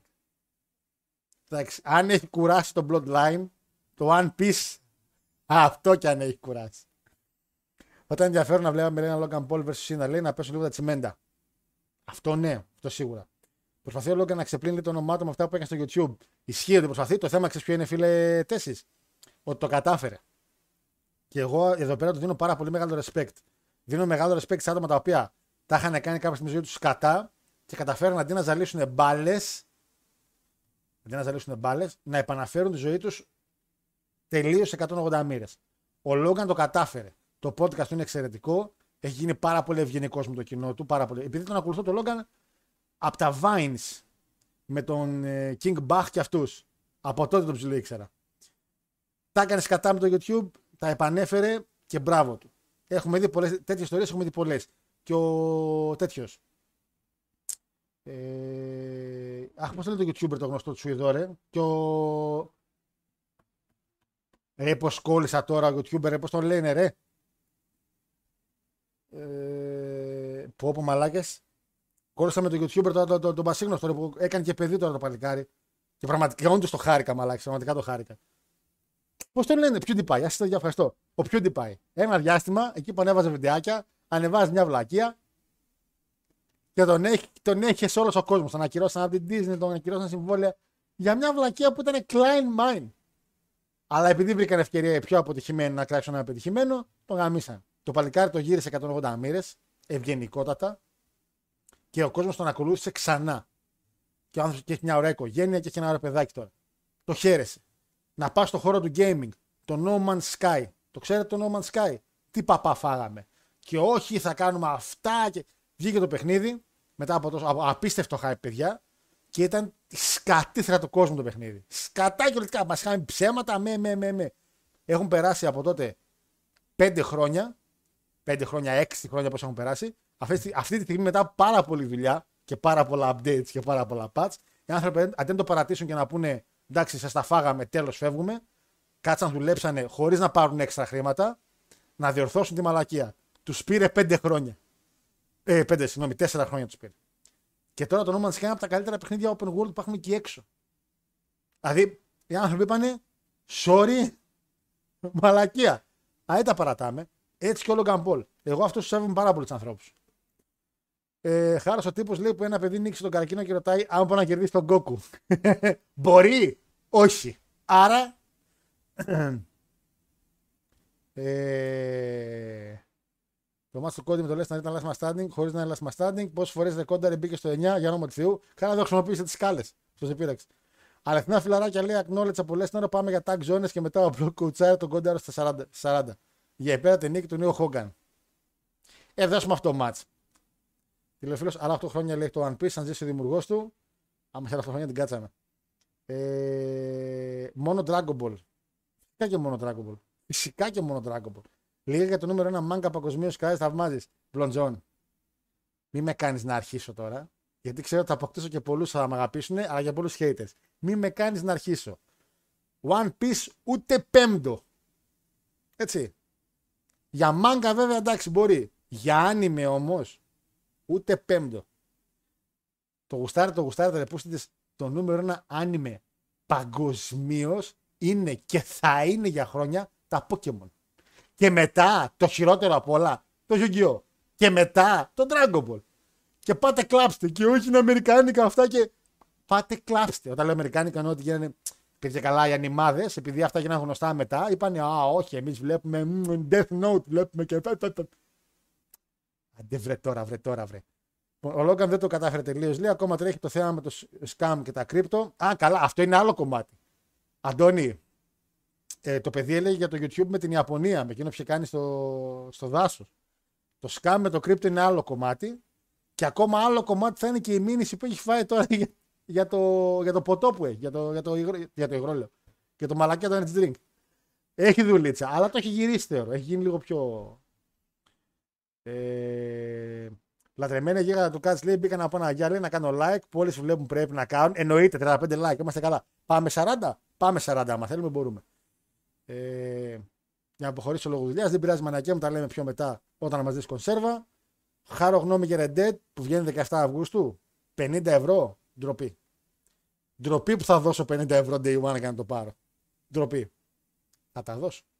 Το Cyberpunk δεν μπορώ να πω ακόμα κάτι φίλο μου γιατί ακόμα δεν το ξαναέπαιξα. Ξέρω ότι δουλεύουν να το φτιάξουν, δεν το ξαναέπαιξα. Αλλά για No Man's Sky επειδή το ξαναέπαιξα, έχω να πω τα καλύτερα. Ε, ε, στην ιστορία είναι το. Α, α νόμιζα Blonde Journal εννοούσε, νόμιζα Blonde Journal εννοούσε νούμερο ένα το One Piece και τρόμαξα. Sorry, sorry, το παίρνω πίσω. Ε, Γιώργο, άσε τώρα το όνομα της Sky, πάμε για Odyssey. Γιώργο, την ιστορία με το κράνο. Α, την είπα, Δίνω μου. Με το κράνο ήταν η ιστορία με, το, με τους Highlander που συνάντησα. Αυτό ήταν. Τι μήνυση έφαγε; Έκανε μια πατεωνία και με τα κρύπτο. Ε, αλλά έχει καιρό αυτό βέβαια. Απλά, απλά τα δικαστήρια και αυτά. Τα δικαστήρια. Το γυναικείο θα πάρει λίγο καιρό ακόμα. Ε, λοιπόν, κόντι αντίον Λέσναρ. Πέδες. Καταλαβαίνω ότι υπήρξε μια στιγμή στο μάτς που ο Κόντι χρησιμοποίησε τις σκάλες, τα σκαλοπατάκια για να τον χτύπησε. Αυτό είναι κανονικά DQ. Γαμώ το κερατό μου. Και ναι, είναι κάτι το οποίο είναι ώρε-ώρε εκνευριστικό γιατί το κάνει και το λέει συνέχεια. Το κάνουν και στο, w... στο WWE. Η δικαιολογία που υπήρξε ποια ήταν; Ότι ο Λέσναρ δεν ήθελε να γίνει DQ το match και άφησε να συνεχίσει. Αυτό είναι μεγάλη μαλακία. Παρ' όλα αυτά, είναι ένα αρνητικό. Το match όμως, το match ήταν πάρα πολύ καλό. Πάρα πολύ καλό. Το χτίσιμο για το match ήταν λίγο πιο αδιάφορο γιατί πήγαινε σε φάση ότι θα σε δίνω, θα σε κάνω, θα σε ράνω και όχι κόντι, μην μπεις, έλα γιατί θα σα πάω στο ξύλο για αυτά. Ένα μάτσο το οποίο θεωρώ ότι είναι ο τίτλος της εκπομπής, ότι ήθελε να δείξει ότι, παιδιά, μπήκε ο κόντι μέσα στο, μπήκε ο κόντι μέσα στο show, στο SummerSlam. Και πρέπει να καταλάβετε λίγο μερικά πράγματα το πώς λειτουργούν το WWE όταν θέλουν κάποιον και όταν δεν τον θέλουν. Εντάξει. Και ο LA Knight μπήκε μετά. Βλέπουμε ότι έχει αλλάξει πάρα πολύ το camera control του και το τι λένε οι commentators για τον LA Knight όταν μπαίνει. Έχει αλλάξει πολύ αυτό. Για τον Κόντι όμως αυτό που λέγαν τώρα ήταν και από την πρώτη μέρα που ήρθε στη WrestleMania. Δηλαδή τον άνθρωπο τον έχουν νούμερο ένα. Στο τέλος, ενώ έχει τελειώσει το match και μετά από ένα λίγο παράξενο crossroads, κάνει καθαρή νίκη. Καθαρή νίκη στον Brock Lesnar που νομίζω είναι μετρημένη στα δάχτυλα του ενός χεριού από τη μέρα που ξαναήρθε ο Lesnar το 12 και μετά μετρημένη στα δάχτυλα του ενός χεριού του δικού μου, όχι του Αντώνη, αλλά θα το πληρώσω αυτό το σχόλιο. Έτσι. Να είναι πραγματικά πέντε. Ο Σίνα, ο Ρόμαν, ο Σεφ, ο Τέικερ και ο Κόντι. Τέλος.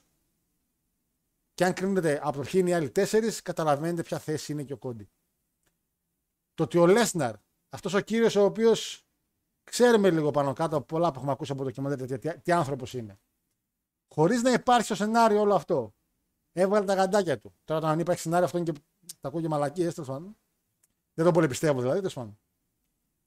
Ε, που γύρισε να έβαλε κεφάλι με κεφάλι και τους σφίξε το χέρι, παιδιά, και να το σηκώσει το χέρι μετά και να είναι έτσι. Αυτό είναι μια εικόνα την οποία, ρε παιδιά, Ακόμα και αν είσαι ο Βίντ και λες το Λέσναρ, Λέσναρ, θέλω μόλις τελειώσει ο αγώνας να σηκώσει το χέρι του αντιπάλου σου. Ε, ο Λέσναρ, άμα ήταν κάποιος ο οποίος δεν τον σεβότανε, δεν θα το έκανε. Και για τον Cody το έκανε. Οπότε σημαίνει πάρα πολύ αυτά. Τώρα όσο μιλάω, μου ήρθε ο Goldberg στο κεφάλι. Τον έχει νικήσει ο Goldberg. Τον έχει νικήσει και ο Goldberg. Ε, ναι, ισχύει, τον έχει ρίξει ο Goldberg. Εν τω μεταξύ, αυτό το Prime λέει το πέτυχα τυχαία σε ένα περίπτερο λέει στη Γλυφάδα και έλεγε να το δοκιμάσω, αλλά μετά ότι για κάποιο λόγο το είχαν 12 ευρώ. Ναι, τόσο κάνει, 12 ευρώ. Και εγώ πήγα να το παραγγείλω λίγο από το Wolt, 12 ευρώ έχει, ε, αλλά είναι τα έξοδα μεταφοράς του. Επειδή ήρθα πάρα πολύ μακριά είναι ακριβό, κατάλαβες; Και επειδή ήρθα σε μικρές ποσότητες. Κανονικά δεν κάνει τόσο στην Αμερική. Ε, μόνο Ναρούτο. Α, καλά. Ναρούτο. Άλλη, άλλη κόπια ιδέας και εκείνη. Ε, πραγματικά. Όπως έκλεβε για τον Digimon το, το, το, τα Pokemon. Πάντως Κόντι λέει πιο ρόκι από ποτέ. Ακόμα και με το μάτς με Λέσναρ μου θύμισε το μάτς με Χόγκαν που είχε κάνει η Rock στο 3. Ε, α, τα βρακιά, εντάξει, τα βρακιά του Λέσναρ. Όταν ο Λέσναρ πήγε να κάνει. πήγε να φάει crossroads και σηκώνεται και βλέπω το κόψιμο. Λέω θα πεταχτεί εδώ πέρα τώρα η μπαλίτσα. Θα γύρει η μπαλίτσα αριστερά. Είχα τη φάμε στη μάπα. Πα, αρχιδάκι Μπροκ Λέσναρ από το πουθενά θα τρώγαμε. Αλλά ευτυχώς, ευτυχώς φορούσε σορτσάκια από μέσα. Ευτυχώς. Θα το τρώγαμε εδώ. Εδώ θα το τρώγαμε, να ξέρετε. Και McIntyre 46. Άρα είναι 7 τα άτομα, έτσι. 7. Οπότε είμαστε μέχρι στιγμής 7. Όντως είχα ξεχάσει τον Goldberg, παιδιά. Τον Goldberg το θυμήθηκα μετά. Ε, Drew και Goldberg. Okay, οπότε είμαστε 7. Οπότε σύμφωνα με την προηγούμενη εκπομπή, ο Κόντιο Λευγέ είναι από τους λίγους που έχουν καθαρή νίκη απέναντι στο Λέσναρ. Όλα τα θυμάστε, βρε πούστιδες. Όλα τα θυμάστε. Γιατί δεν κάνεις live stream με αυτέ γραμμές. Πώς δεν κάνω; Εγώ δεν κάνω live stream. Αλλά πρώτον, θα σου πω γιατί δεν κάνω. Είστε κότες να πάρετε τηλέφωνο. Πρώτον. Είστε κότες να μιλήσετε τεατέ. Κότες. Δεύτερον, όσοι δεν είστε κότες, είστε ζαβοί. Οπότε δεν συμφέρει πολύ ραδιοφωνικά να σας βάλω να μιλήσετε δημόσια. Και τρίτον, η μόνη εκπομπή η οποία συνήθως έχει live stream είναι αυτή που γίνεται 15 Αύγουστο, που είναι λογικά την άλλη εβδομάδα. Που επειδή έχουμε την χαλαρή εκπομπή που δεν μιλάμε για wrestling, εκεί συνήθως δίνουμε βήμα στο κοινό. Ε, Μήπως η όλη ιστορία ήταν αυτό, λες να κάνει τον κόντι πιο μπάντας. Και εγώ αυτό πιστεύω. Να τον κάνει πιο. Να τον κάνει να φαίνεται ακόμα πιο μεγάλο όνομα. Ότι είναι ο top face. Ε, ο Λέσναρ πιστεύω, παιδιά, άμα γυρίσει, θα γυρίσει κοντά στη Ρεσιλμάνια. Ε, δεν νομίζω πιο νωρίς. Λοιπόν. Ε,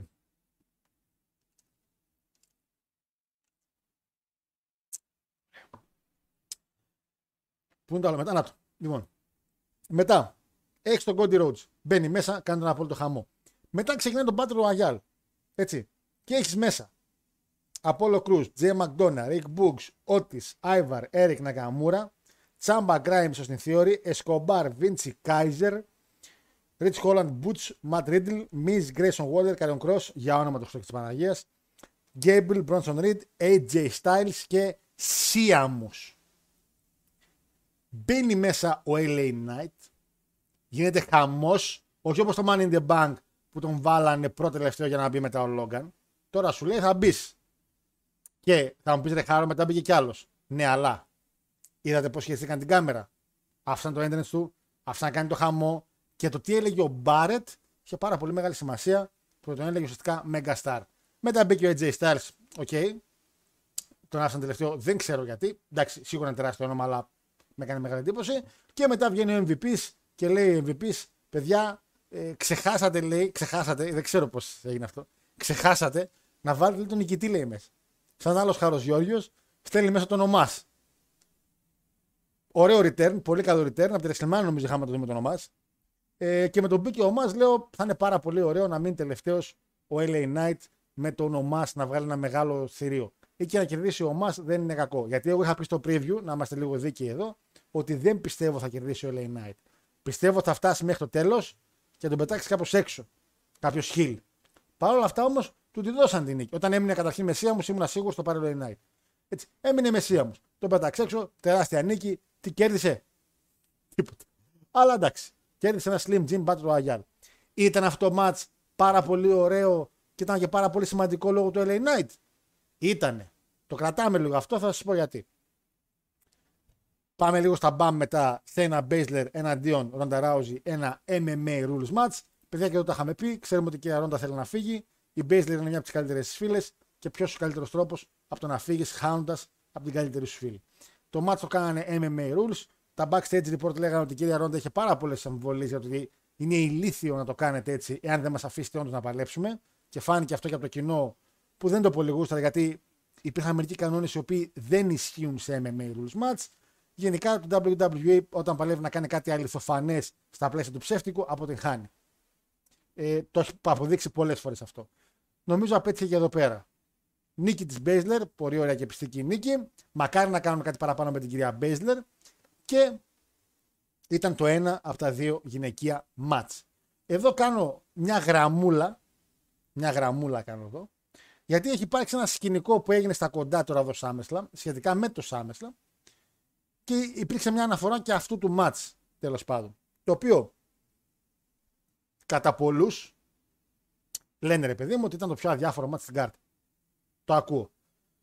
Προσέξτε τώρα. Υπήρξε backstage ένα frustration που λένε στο χωριό μου από τέσσερα άτομα. Εντελώς στοιχεία σε πολύ κοντινές ημερομηνίες. Από την κυρία Τρεις και από την κυρία Μπέκη. Από τον Μπουλάκο και από τον Καραπιάλη εδώ δεξιά. Λοιπόν, ακούμε τη συνέντευξη μετά του Triple H. Το Press Conference. Και γυρνάει και το ρωτάει ένας αρουδού που ουσιαστικά ο άνθρωπος έδειξε πόσο εδώ είναι το δημοσιογραφικό, η δημοσιογραφική ιδέα που λέμε ότι έχει μεγάλη διαφορά να βγαίνω εγώ σε μια εκπομπή ή ο κύριος Μέλτζερ ή οποιοδήποτε και να συζητάμε μεταξύ μας και να λέμε ρε, εσύ έγινε αυτό ή μπορεί να γίνει αυτό. Και άλλο να πηγαίνεις επίσημα, να τον έχεις μπροστά στον κύριο Triple και να τον κάνεις μια τόσο ηλίθια ερώτηση. Γυρνάει και το ρωτάει όλος ο Πεπέγκας, το, το αρδάκι, γιατί γυρνάει και το ρωτάει. Κύριε Triple H, γιατί βγάλατε λέει το από την κάρτα λέει τον Becky Lynch τριχτρά του. Και γυρνάει και το λέει ο γαμπρός να σου κάνει λέει μια ερώτηση. Πότε ήταν στην κάρτα λέει; Και έχει εδώ απόλυτο δίκιο. Το ότι εμείς, και παίρνω τώρα τη δικιά μας εκπομπή, μπορεί να λέγαμε ότι ρε, εσύ το τρεις στράτους Μπέκι πάει για Σάμεσλαμ, είναι κάτι το οποίο είναι πάρα πολύ μια λογική αντιμετώπιση το πώς πάει ένα storyline. Είναι και μεγάλο όνομα η Τριστράτους, είναι και μεγάλο όνομα η Μπέκη, είναι storyline που κρατάει τρεις μήνες. Σάμεσλαμ, εννοείται. Ο άνθρωπος γύρισε και είπε: Εγώ έβαλα λίγα μάτς. Φανταστείτε να βάζε παραπάνω μάτς, μαλάκι, εγώ βαρέθηκα κάποια στιγμή. Τέσσερις ώρες κράτησε. Και γυρνάει και το λέει δημοσιογράφο. Γιατί ε, αυτό μάτς. Ποιο να βγαινε. Μα λέει, βάλατε λέει τον Πάτρο, λέει η Μπέκη Λίντς. Γιατί το παράπονο μετά της Μπέκη Λίντς, backstage. Ότι μπήκε λέει τον Πάτρο Αγιάλ. Φυσικά καλή μου και μπήκε τον Πάτρο Αγιάλ. Γιατί τρεις στράτους και εσύ εμφανίζεστε στο ρο και ο κόσμος σας γράφει στα παπάρια του. Ο LA Knight είναι κάτι το οποίο ο Vince δεν το πολύ θέλει ακόμα και θέλει να το χτίσει μετά, αλλά ο κόσμος δεν τον αφήνει, τον πιέζει. Γιατί τον γουστάρει και είναι καλό αυτό. Είναι, είναι αυτό καλό με το wrestling, ότι το κοινό έχει μια μικρή δύναμη. Και ποια δύναμη έχει εδώ το κοινό, να πει ότι ξέρετε, παιδιά, βγάλει τον Becky 3. Το βγάλει το είναι και λίγο στη δικιά μας φαντασία, γιατί ο άνθρωπος όντως δεν το έβαλε ποτέ στην κάρτα. Βγάλει το, βγάλει το, βγάλει το. Και βάλε μέσα κάτι να είναι ο LA Knight. Πολύ ωραία. Και ήταν πάρα πολύ σωστό. Ποιο μάτς να βγάζαμε, τον Κόντι με τον Λέσναρ, τον Λόγκαν Πόλ με τον Ρικοσέτ, την Μπέστρε με τη Ρόντα. Το πιο διάφορο, Γιώργο. Ναι, πιο διάφορο. Μήπως ενημερωθήκατε όμως ότι ήταν της Ρόντας στο τελευταίο μάτς, που η Ρόντα είναι ο λόγος που ακόμα έχεις γυναικεία division σωστή εκεί μέσα; Γιατί άμα δεν ήταν η Ρόντα, κυρία Μπέκη μου, κυρία Τρεις, δεν θα είχατε ποτέ γυναικείο main event στη WrestleMania. Ποτέ όμως. Η κυρία Ρόντα ευθύνεται για το γυναικείο wrestling στο WWE, την εξέλιξή του. Γιατί είδαν επιτέλους ένα τεράστιο όνομα. Έτσι. Και από εκεί ξεκίνησε η άνοδος και για την Μπέκη και για τη Σαρλοτάρα μας και, και, και, και για όλες τι υπόλοιπες. Ποιο να βγάζαμε, τον Γκούνφερ με τον Τρου, άσε καλή μου. Ή τη γυναικεία της Ζώνη την άλλη. Ηλίθια frustration. Kevin Owens. Μετά λέει την νίκη που κάναμε λέει το main event στη WrestleMania, μας έχετε λέει άπατος. Συμφωνώ εδώ. Εδώ συμφωνώ. Κύριε Kevin Owens μου, συμφωνώ γιατί η αλήθεια είναι ότι δεν πάει καλά το καραβάκι και να σου πω και κάτι, δεν έχουμε και πολλές tag team ενδιαφέρον για να γίνουν πράγματα. Η μόνη ενδιαφέρον tag team που θα μπορούσε να γίνει ματσάρα και να είχατε ματσάρα στο SummerSlam είναι Γκαρκάνο με τσάμπα που ούτε καν είναι tag team ακόμα. Αλλά Kevin Owens τραυματίστηκες. Ξανά. Οπότε, άμα γυρίσεις από τον τραυματισμό σου και γυρίσεις και πεις στο Vince, κύριε Vince, εμένα γιατί δεν με μπουκάρετε με τη Μάνια. Πήραμε ζώνη στο main event. Και άμα σου πει γιατί πέρα από χοντρός και για Έλληνο, γιατί μέσα στο τελευταίο τρία χρόνια έχεις τραυματιστεί τέσσερις φορές, τι θα τον πεις μετά. Σαν το βέλιο μου είσαι. Θεία μου.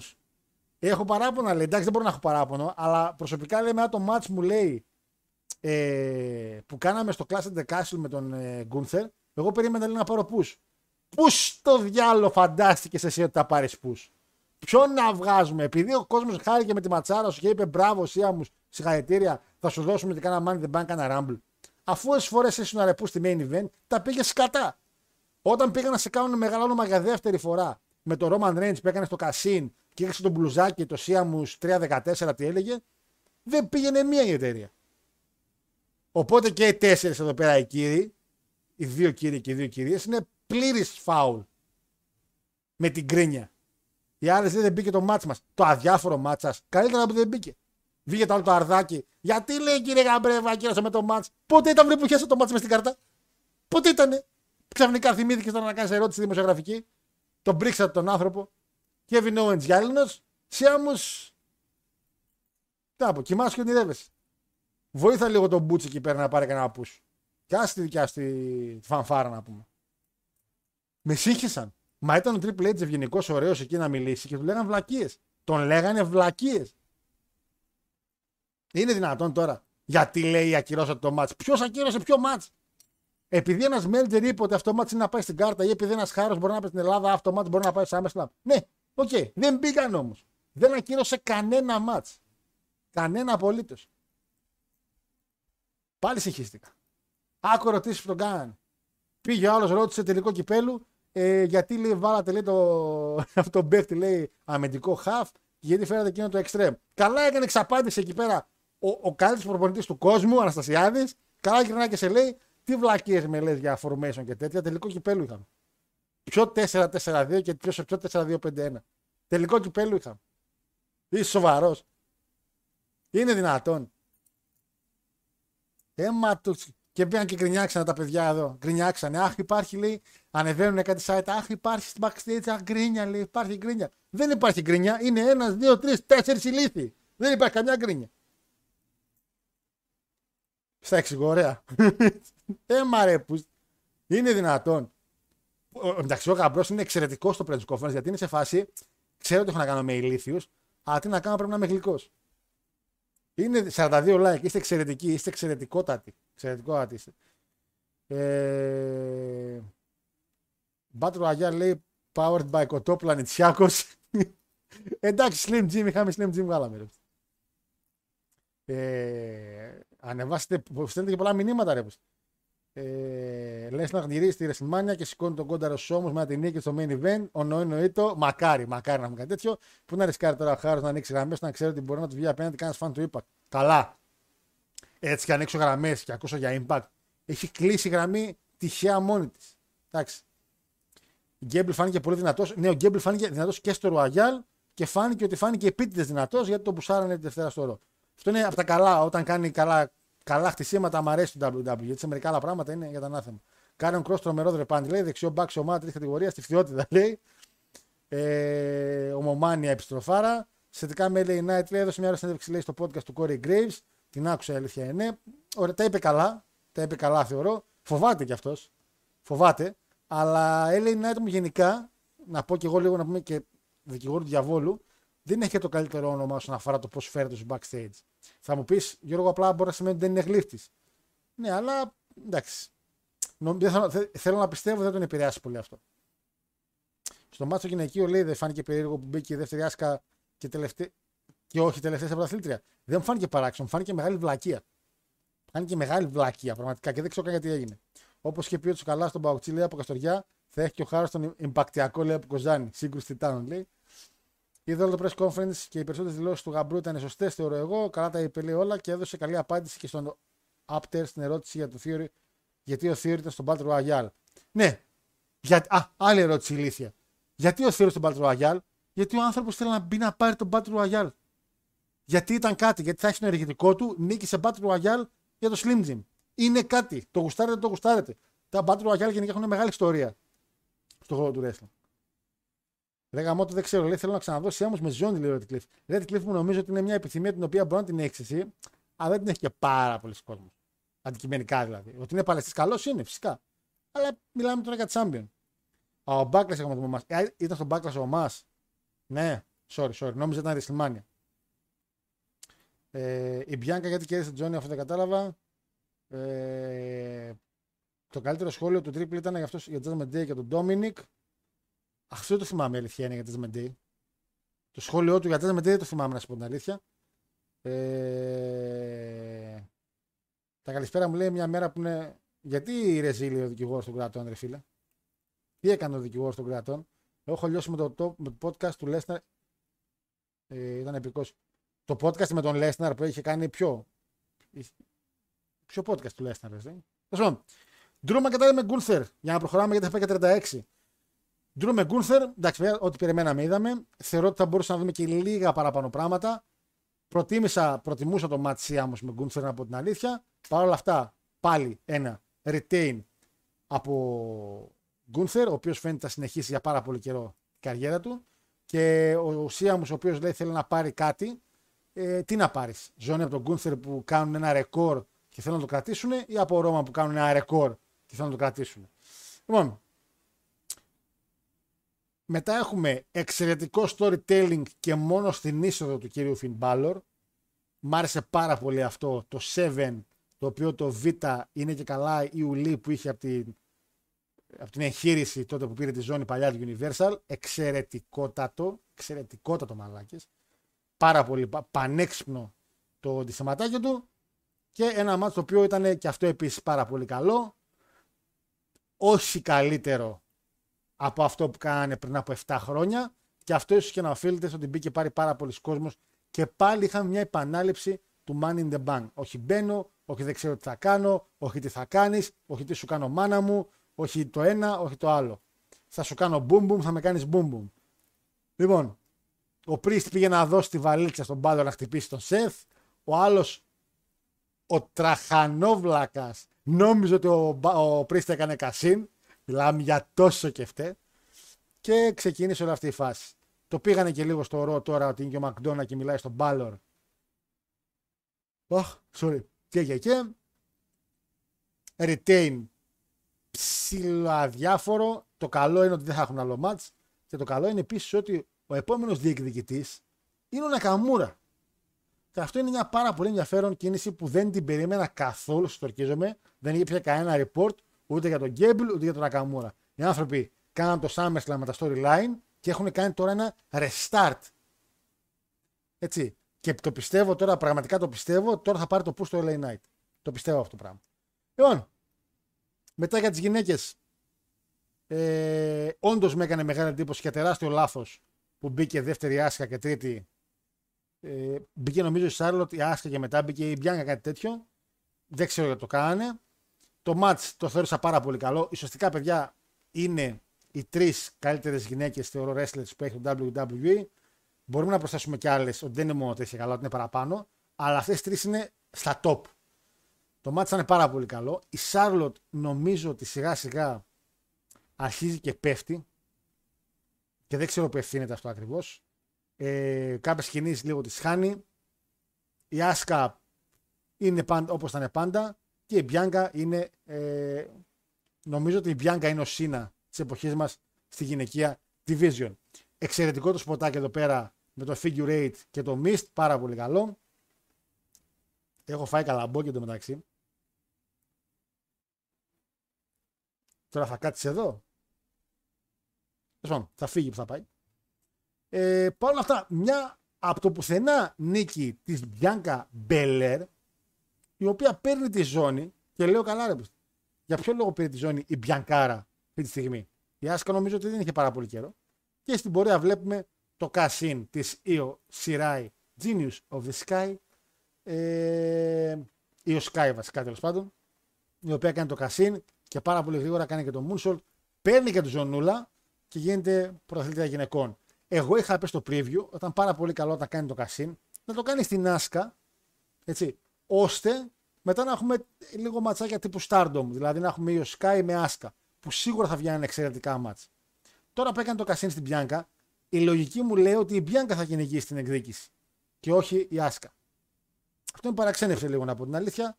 Παρ' όλα αυτά, χάρηκα που άλλαξε η ζώνη και την πήρε μια κοπέλα καινούρια, γιατί είναι καινούρια στο χώρο του πρωταθλημάτων ε, η Οσκάη. Χάρηκα που είδα την Μπέιλι, δεν χάρηκα που είδα την κυρία Ντακότα.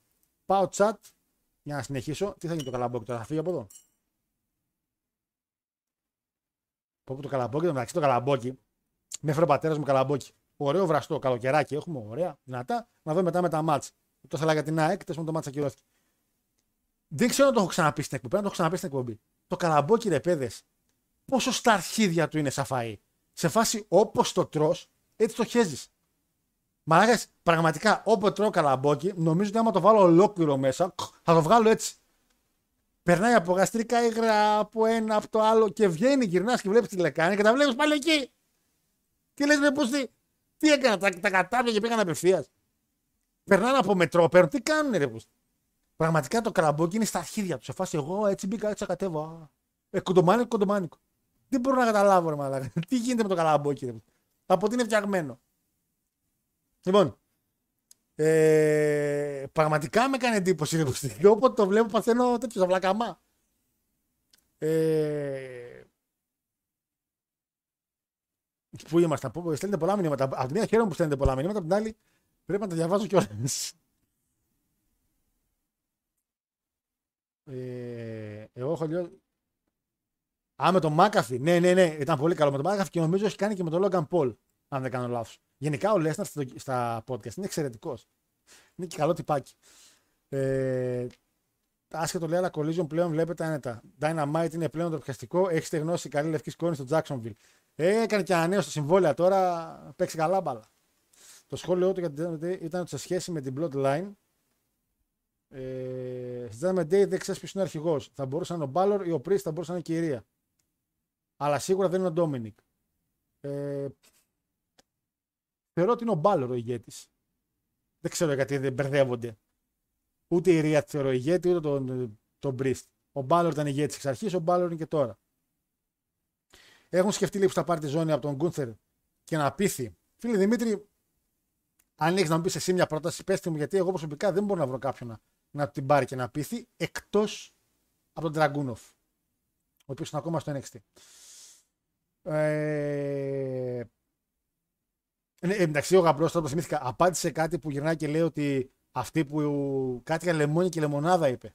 Ότι καλό θα είναι αυτοί οι οποίοι θεωρούν ότι διοικηθήκαν στο SummerSlam να πάρουν τα λεμόνια να τα κάνουν λεμονάδα. Σε φάση ότι ας πάρουν την, την αποτυχία να την κάνουν επιτυχία. Σαν να σου λέει ότι ε, Μπέκι μου, σε βάλαμε να παλέψει με την τρεις σε δύο εβδομάδες στον Καναδά. Εντάξει.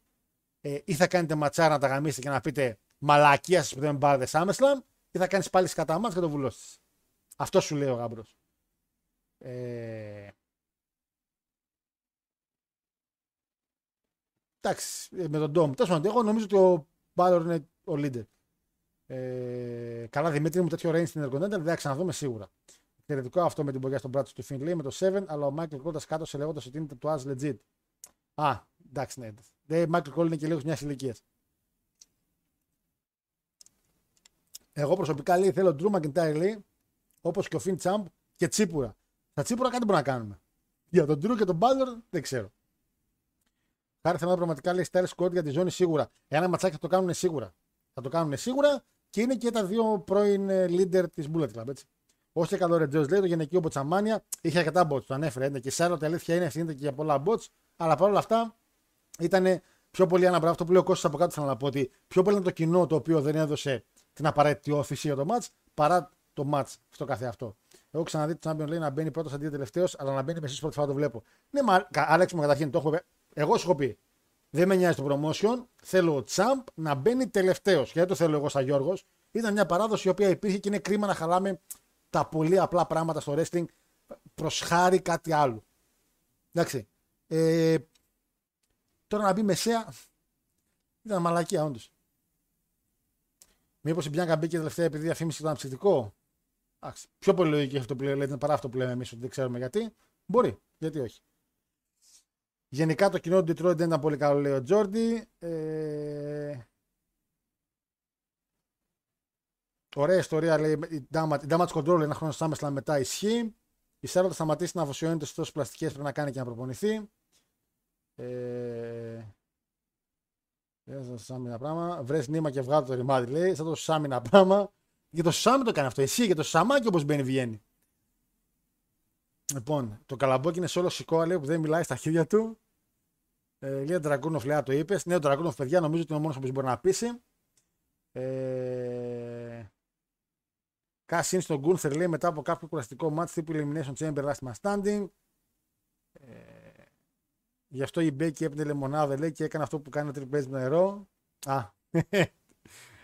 ε, και εγώ περίμενα να έρθει ο Ροκ γιατί είπαμε έχει πάρα πολύ κενό. Δεν ήρθε όμως. Τέλος πάντων.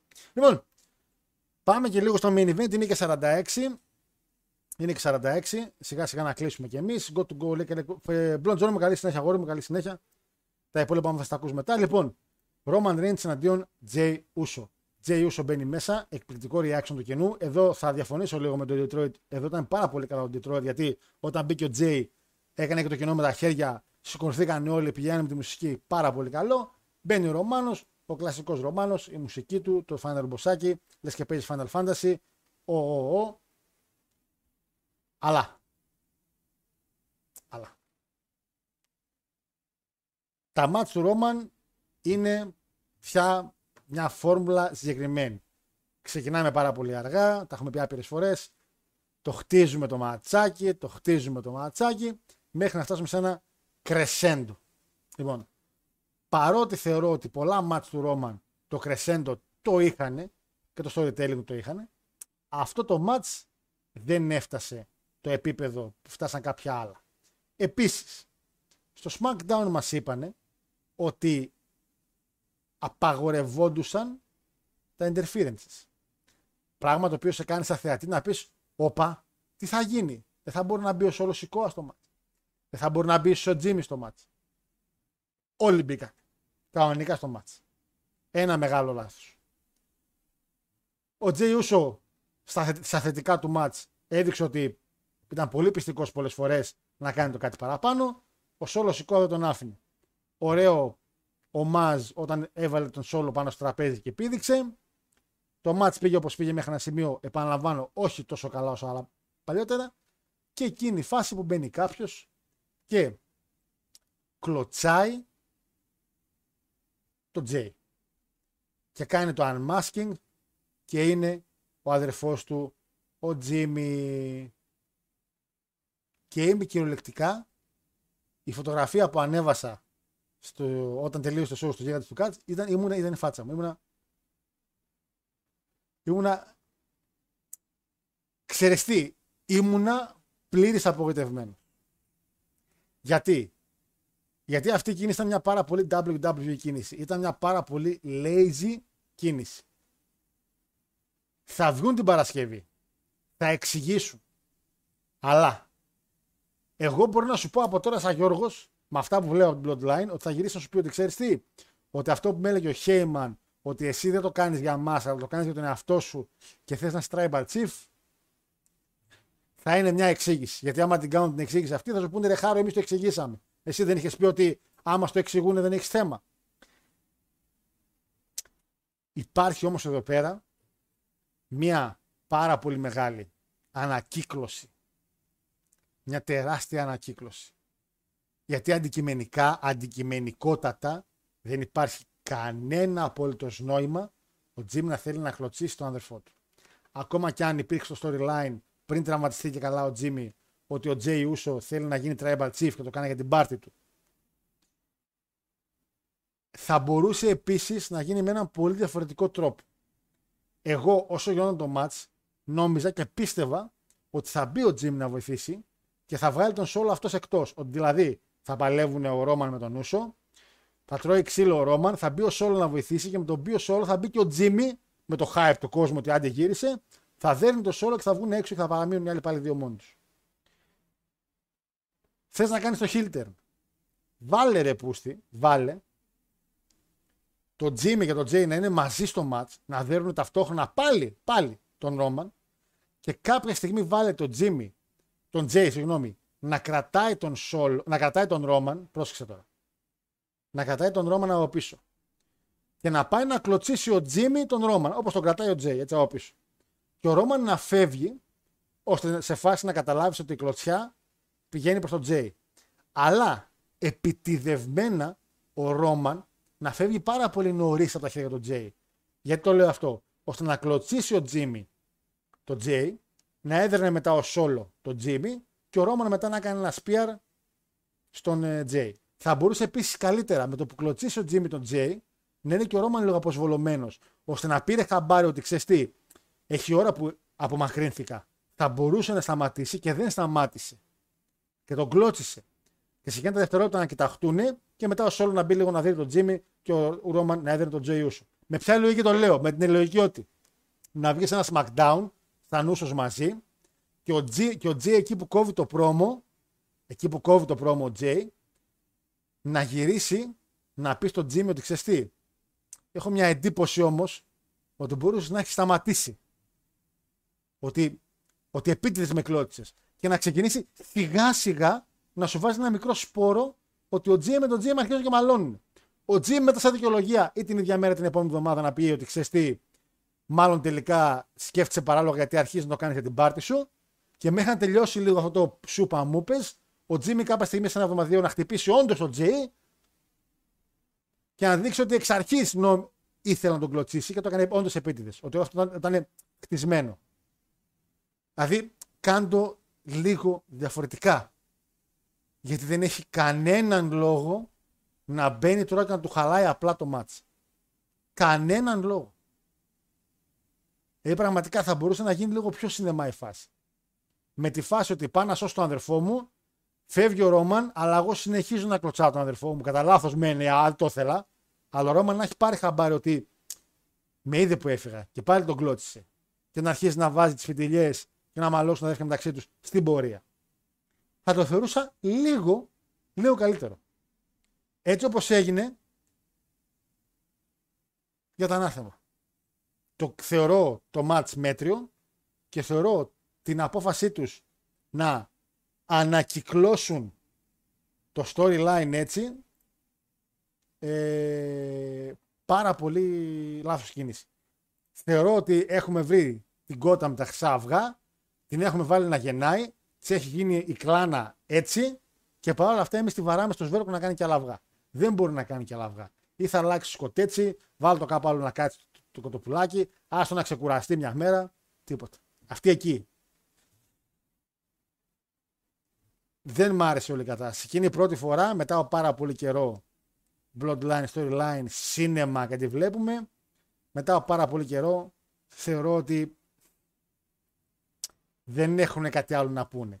Απ' την άλλη, εσείς, σαν ακροατές που το είδατε το show και πριν το δείτε, τι περιμένατε, τι θεωρείτε ότι θα μπορούσε να έχει γίνει.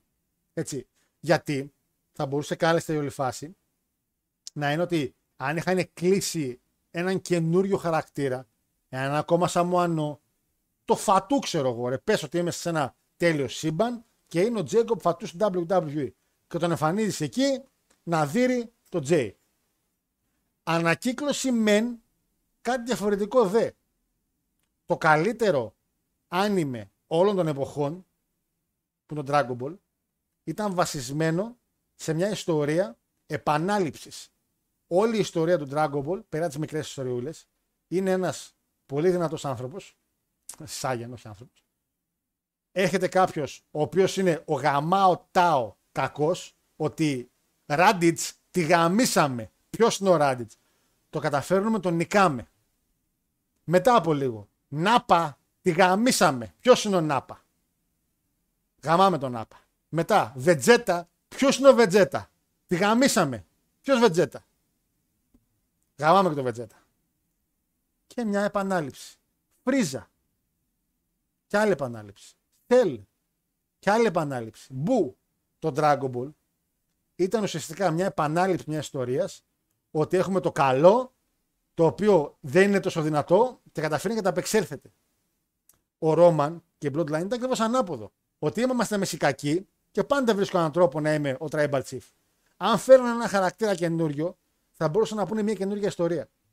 Δεν θα γούσταρε ο κόσμος αν ερχόταν ο Φατού, τι θα λέγανε; Α, κάνει το ίδιο που κάναμε με το Σόλο Σικόα. Ναι, αλλά ο Σόλο Σικόα ήδη έχει κάνει το δικό του arc, ήδη έχει τη δική του ιστορία Οπότε, αν φέρεις Jacob Φατού, έχεις να κόψεις, να κουμπίσεις κι άλλο arc. Γιατί αυτό ακριβώς έκανε και το Dragon Ball. Και πήγε από το Vegeta στη Φρίζα. Από το ένα σάγκα στο άλλο. Ναι, αλλά στο άλλο σάγκα, ο ήδη Γκόχαν είχε δικιά του ιστορία, ο ήδη Πίκολο είχε δικιά του ιστορία και ο Vegeta είχε δικιά του ιστορία. Είναι η ίδια ιστορία με άλλου χαρακτήρες. Απλά αυτοί οι χαρακτήρες έχουν ήδη στην πλάτη τους και άλλη ιστορία. Και χτίζεις κούτσου, κούτσου, κούτσου, κούτσου το ένα κομμάτι πάνω στο άλλο.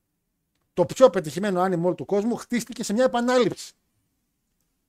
Το καλύτερο storyline που έχουμε στο wrestling εδώ και πάρα πολλά χρόνια είναι χτισμένο σε μια επανάληψη. Απλά αυτό η συγκεκριμένη επανάληψη δεν είναι επανάληψη, είναι ανακύκλωση. Έχει μεγάλη διαφορά η επανάληψη από την ανακύκλωση. Φέρε με φατού, φέρε με ρικίση, φέρε με κάποιο σαμανό, φέρε με οτιδήποτε να κάνει αυτό που έκανε ο Τζίμι. Το να μου φέρει τον Τζίμι, μου κάνεις το ίδιο πράγμα. Και το κάνεις με τον πιο τεμπέλικο τρόπο. Τεμπέλικο τρόπο. Σκέφτηκα μέσα στην εκπομπή τώρα, μέσα σε δύο λεπτά, έναν τρόπο που θεωρώ τουλάχιστον εγώ πολύ καλύτερο. Με πιο αργές κινήσεις και πιο στη την ιστορία. Τώρα δεν έκανες σινεμά εδώ, τώρα έκανες wrestling. Τώρα δεν έκανε το σινεμά της Bloodline, έκανες απλά ένα wrestling segment που έχουμε δει άπειρες φορές. Αυτό θεωρώ ήταν το main event. Ε, όσον αφορά τα ματσάκια, θα ανεβούν τα ratings αύριο λογικά. Οπότε θα δείτε και την άποψή μου για τα μάτς σε αριθμούς. Έπρεπε να κερδίσει λέω κόντι στη Σλιμάνια, λέει ο Μπουφόν. Βλέπουμε τώρα να το ξυλώνουμε μέχρι την 50. Θα βγάζουμε λέει συνέχεια άτομα με κουκούλες μέχρι που κάποια στιγμή θα βγει ο Ρόκ σηκώνοντας την κουκούλα. Αν ερχόταν ο Ρόκ, ας πούμε, σιγά μην παραπονιόταν κανείς. Ε, δεν υπήρχε κανένας λόγος ο Ρώμα να μην κερδίσει κλίνα αυτό το μάτς. Σαφέστατα. Συμφωνώ με τον Γιούρι. Ε, νιώθω ότι ήταν τελείως finger poke of doom, λέει λογική. Μπορούσε να βαράει κατά λάθος τον Τζίμι και να τσακωθούν μετά. Αυτό ακριβώς. Αυτό ακριβώς. Μπορούσε να το κάνει. Να μπει ο Όρτον με τον Fiend να τα γαμίσουν όλα. Να μπει ο Όρτον με τον Fiend και να πει ήρθαμε να σας σκίσουμε. Θα μπορούσε να μπει ο Μπρέι White. Να χάνει ο Ρόμαν, να είναι σε φάση ότι είμαι έτοιμος να χάσω. Ο Τζέν τον έχει φτάσει στο Zenit, τον έχω γαμίσει το Ρόμαν. Και εκεί που να πάει να πηδήξει το Finisher, να εμφανίσει τον Bray White. Γιατί ο Bray White, έχουμε ξαναπεί, έχει ιστορία τεράστια με τον Ρόμαν. Υπήρχε το anyone but you, ότι θέλουμε οποιοδήποτε εκτός από σένα και μπορούσε να το γυρίσει και να είναι anyone but you. Οπότε τη μόνη φορά που ο Ρόμαν δεν θα είχαν απλά τη ζώνη, θα είχαν το tribal chief του να εμφανίζονταν ο Bray White σαν προστάτης του πια και ένα storyline το οποίο είναι προστάτης του ή τον ελέγχει. Είναι όπως ο Fiend και ελέγχεται σιγά σιγά ο Ρόμαν. Και να κλείσει και σε ένα ματσάκι μετά Ρόμαν Fiend ότι εμφανίζεται σιγά σιγά ο Fiend και ότι ο, και ότι ο Heyman μπορεί να ξανακάλεσε τον Fiend πίσω γιατί θέλει να βοηθήσει τον Ρόμαν και όλο αυτό να το γυρίσει boomerang. Πολλές ιστορίες πολύ όμορφες που μπορούσαν να γίνουν. Αλλά όχι. Είδαμε το, το τουρμπανόγυφτο εδώ, τον Τζίμι να έρχεται πάλι πίσω. Α, πίνω μια γουλιά και πάω τσάτ.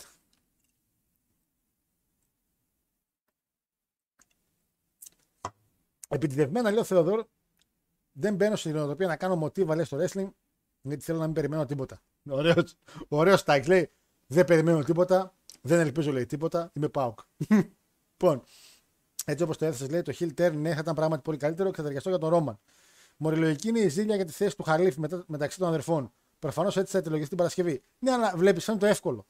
Με βάση αυτά που μας έχουν δείξει μέχρι στιγμής με τον Roman Reigns, αυτό που θα γίνει την Παρασκευή, γιατί αυτό θα υποθεί, είναι το εύκολο. Είναι το τεμπέλικα εύκολο. Κανονικά ο Τζίμι έπρεπε να είναι τραυματισμένος, αλλά δεν το κάνανε. Και ο Τζέι έπρεπε να έχει βοήθεια, λέει, αλλά όχι από Τζίμι, κανένα ρόκ ηρεκή, λέει. Το μόνο άτομο που θα δεχόμουν να είναι στη θέση του Τζίμι είναι ο Ρόκλιο ο Τζόνις. Θα πω κάτι απλό, λέει. Γιατί να μην κερδίσει καμιά φορά καθαρά ο Ρόμαν. Π.χ. γιατί πρέπει κάθε φορά να εφεύρουν τη φωτιά αντί να γίνει κάτι απλό. Δεν διαφωνώ με τίποτα. Αντικειμενικά ο Ρόμαν στο bloodline νίκη του δεν έχει κερδίσει κανονικά. Έχει κερδίσει όταν ακόμα ήταν Χιλ Ρόμαν. Έχει κερδίσει στη WrestleMania καθαρά. Έχει κερδίσει το SummerSlam καθαρά. Το SummerSlam το πρώτο τότε πήρε τη ζώνη έτσι. Όταν μπήκε Bloodline στη μέση, σε κάθε ματσάκι βοήθεια. Είτε από Sami Zayn είτε από Ούσο. Ο Bray White τι έφυγε. Δεν έχει φύγει ο Bray White, απλά είχε κάποιες. Ε, κάποια μαλώματα λίγο backstage. Θε τα βρήκανε, θα επιστρέψει. Επίσης ήταν και καλά τραυματισμένος. Τραυματισμένος δεν παίζει να ήταν.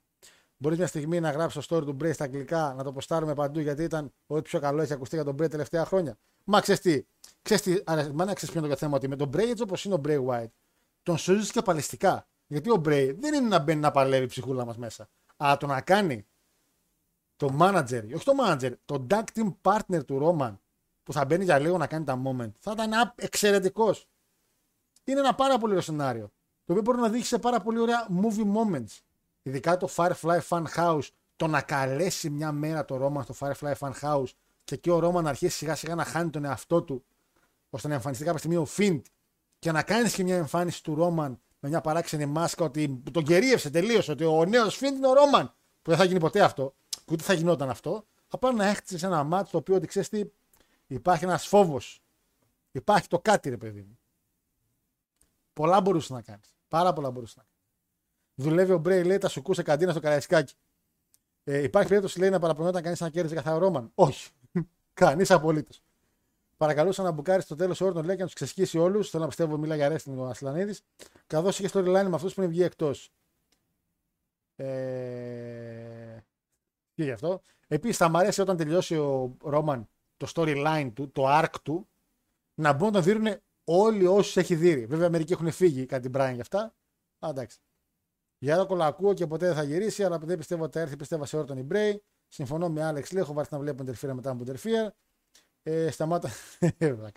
τώρα περιμένουμε, λέει Jimmy ξανά στην plotline. Μήπως πάει για face tennis όλο τώρα. Τώρα, παιδιά, για να κλείσουμε και το review, γιατί πάμε και στα μετέπειτα. Τώρα, παιδιά, η φάση είναι ότι το Ρώμα πήγε διακοπές. Είναι για μπάνια. Χαρκιδικάρα, φαντάζομαι. Και θα γυρίσει στο Series. Καλά κρασιά. Το payback θα έχει main event Jay Uso με Jimmy Uso.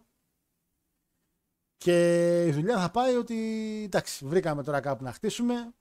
Χτίσουμε εκεί. Ο Ρώμα θα, θα λείψει για λίγο καιρό από ό,τι φαίνεται. Δεν ξέρω αν θα εμφανίζεται στα SmackDown ή απλά πήρε μια εβδομάδα. Απλά από ό,τι διαβάσεις σε κάτι report δεν θα είναι στο payback να παλέψει. Ο Ρόμαν είχε να κάνει defend τη ζώνη από τη WrestleMania. Τον ήπια άμα πάει, άμα πάει μόνο στο Series. Ε, από εκεί και πέρα περιμένω το σόλο σηκώ να εμφανίζεται και να γίνεται λίγο ο τρίτος. Δηλαδή ένα Jimmy J και special referee ο Σόλο. Το βλέπω. Το βλέπω. Τώρα περιμένουμε, λέει Jimmy ξανά. Ε, α, το διάβασα αυτό, συγγνώμη. Γιατί δεν είναι σοβαρή, γιατί ο Bray έχει ντύρει στο video game. Ε, εντάξει, με τον Bray είχαν θεματάκια. Όταν είχε βγει το game, ο Bray δεν υπήρχε. Εντάξει, να τα λέμε και αυτά. Ο Bray ήταν σε φάση ότι δεν ήταν 100% σίγουρο. Βγάλαν το παιχνίδι οι άνθρωποι, τον βάλανε μετά την DLC, τον βάλανε και. Εντάξει. Και αυτό κάτι είναι. Τέλος πάντων, παιδες, εγώ πάντως εδώ πέρα έχω τα πρώτα 4 Rumble. Δηλαδή το Team Raw, οι νικητές για το Team Raw, είναι ήδη, ήδη τους έχω δει. Ήδη ξέρω ποιοι είναι.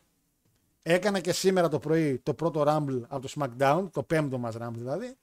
Με έχουν μείνει άλλα τρία, το War Games και ο τελικός.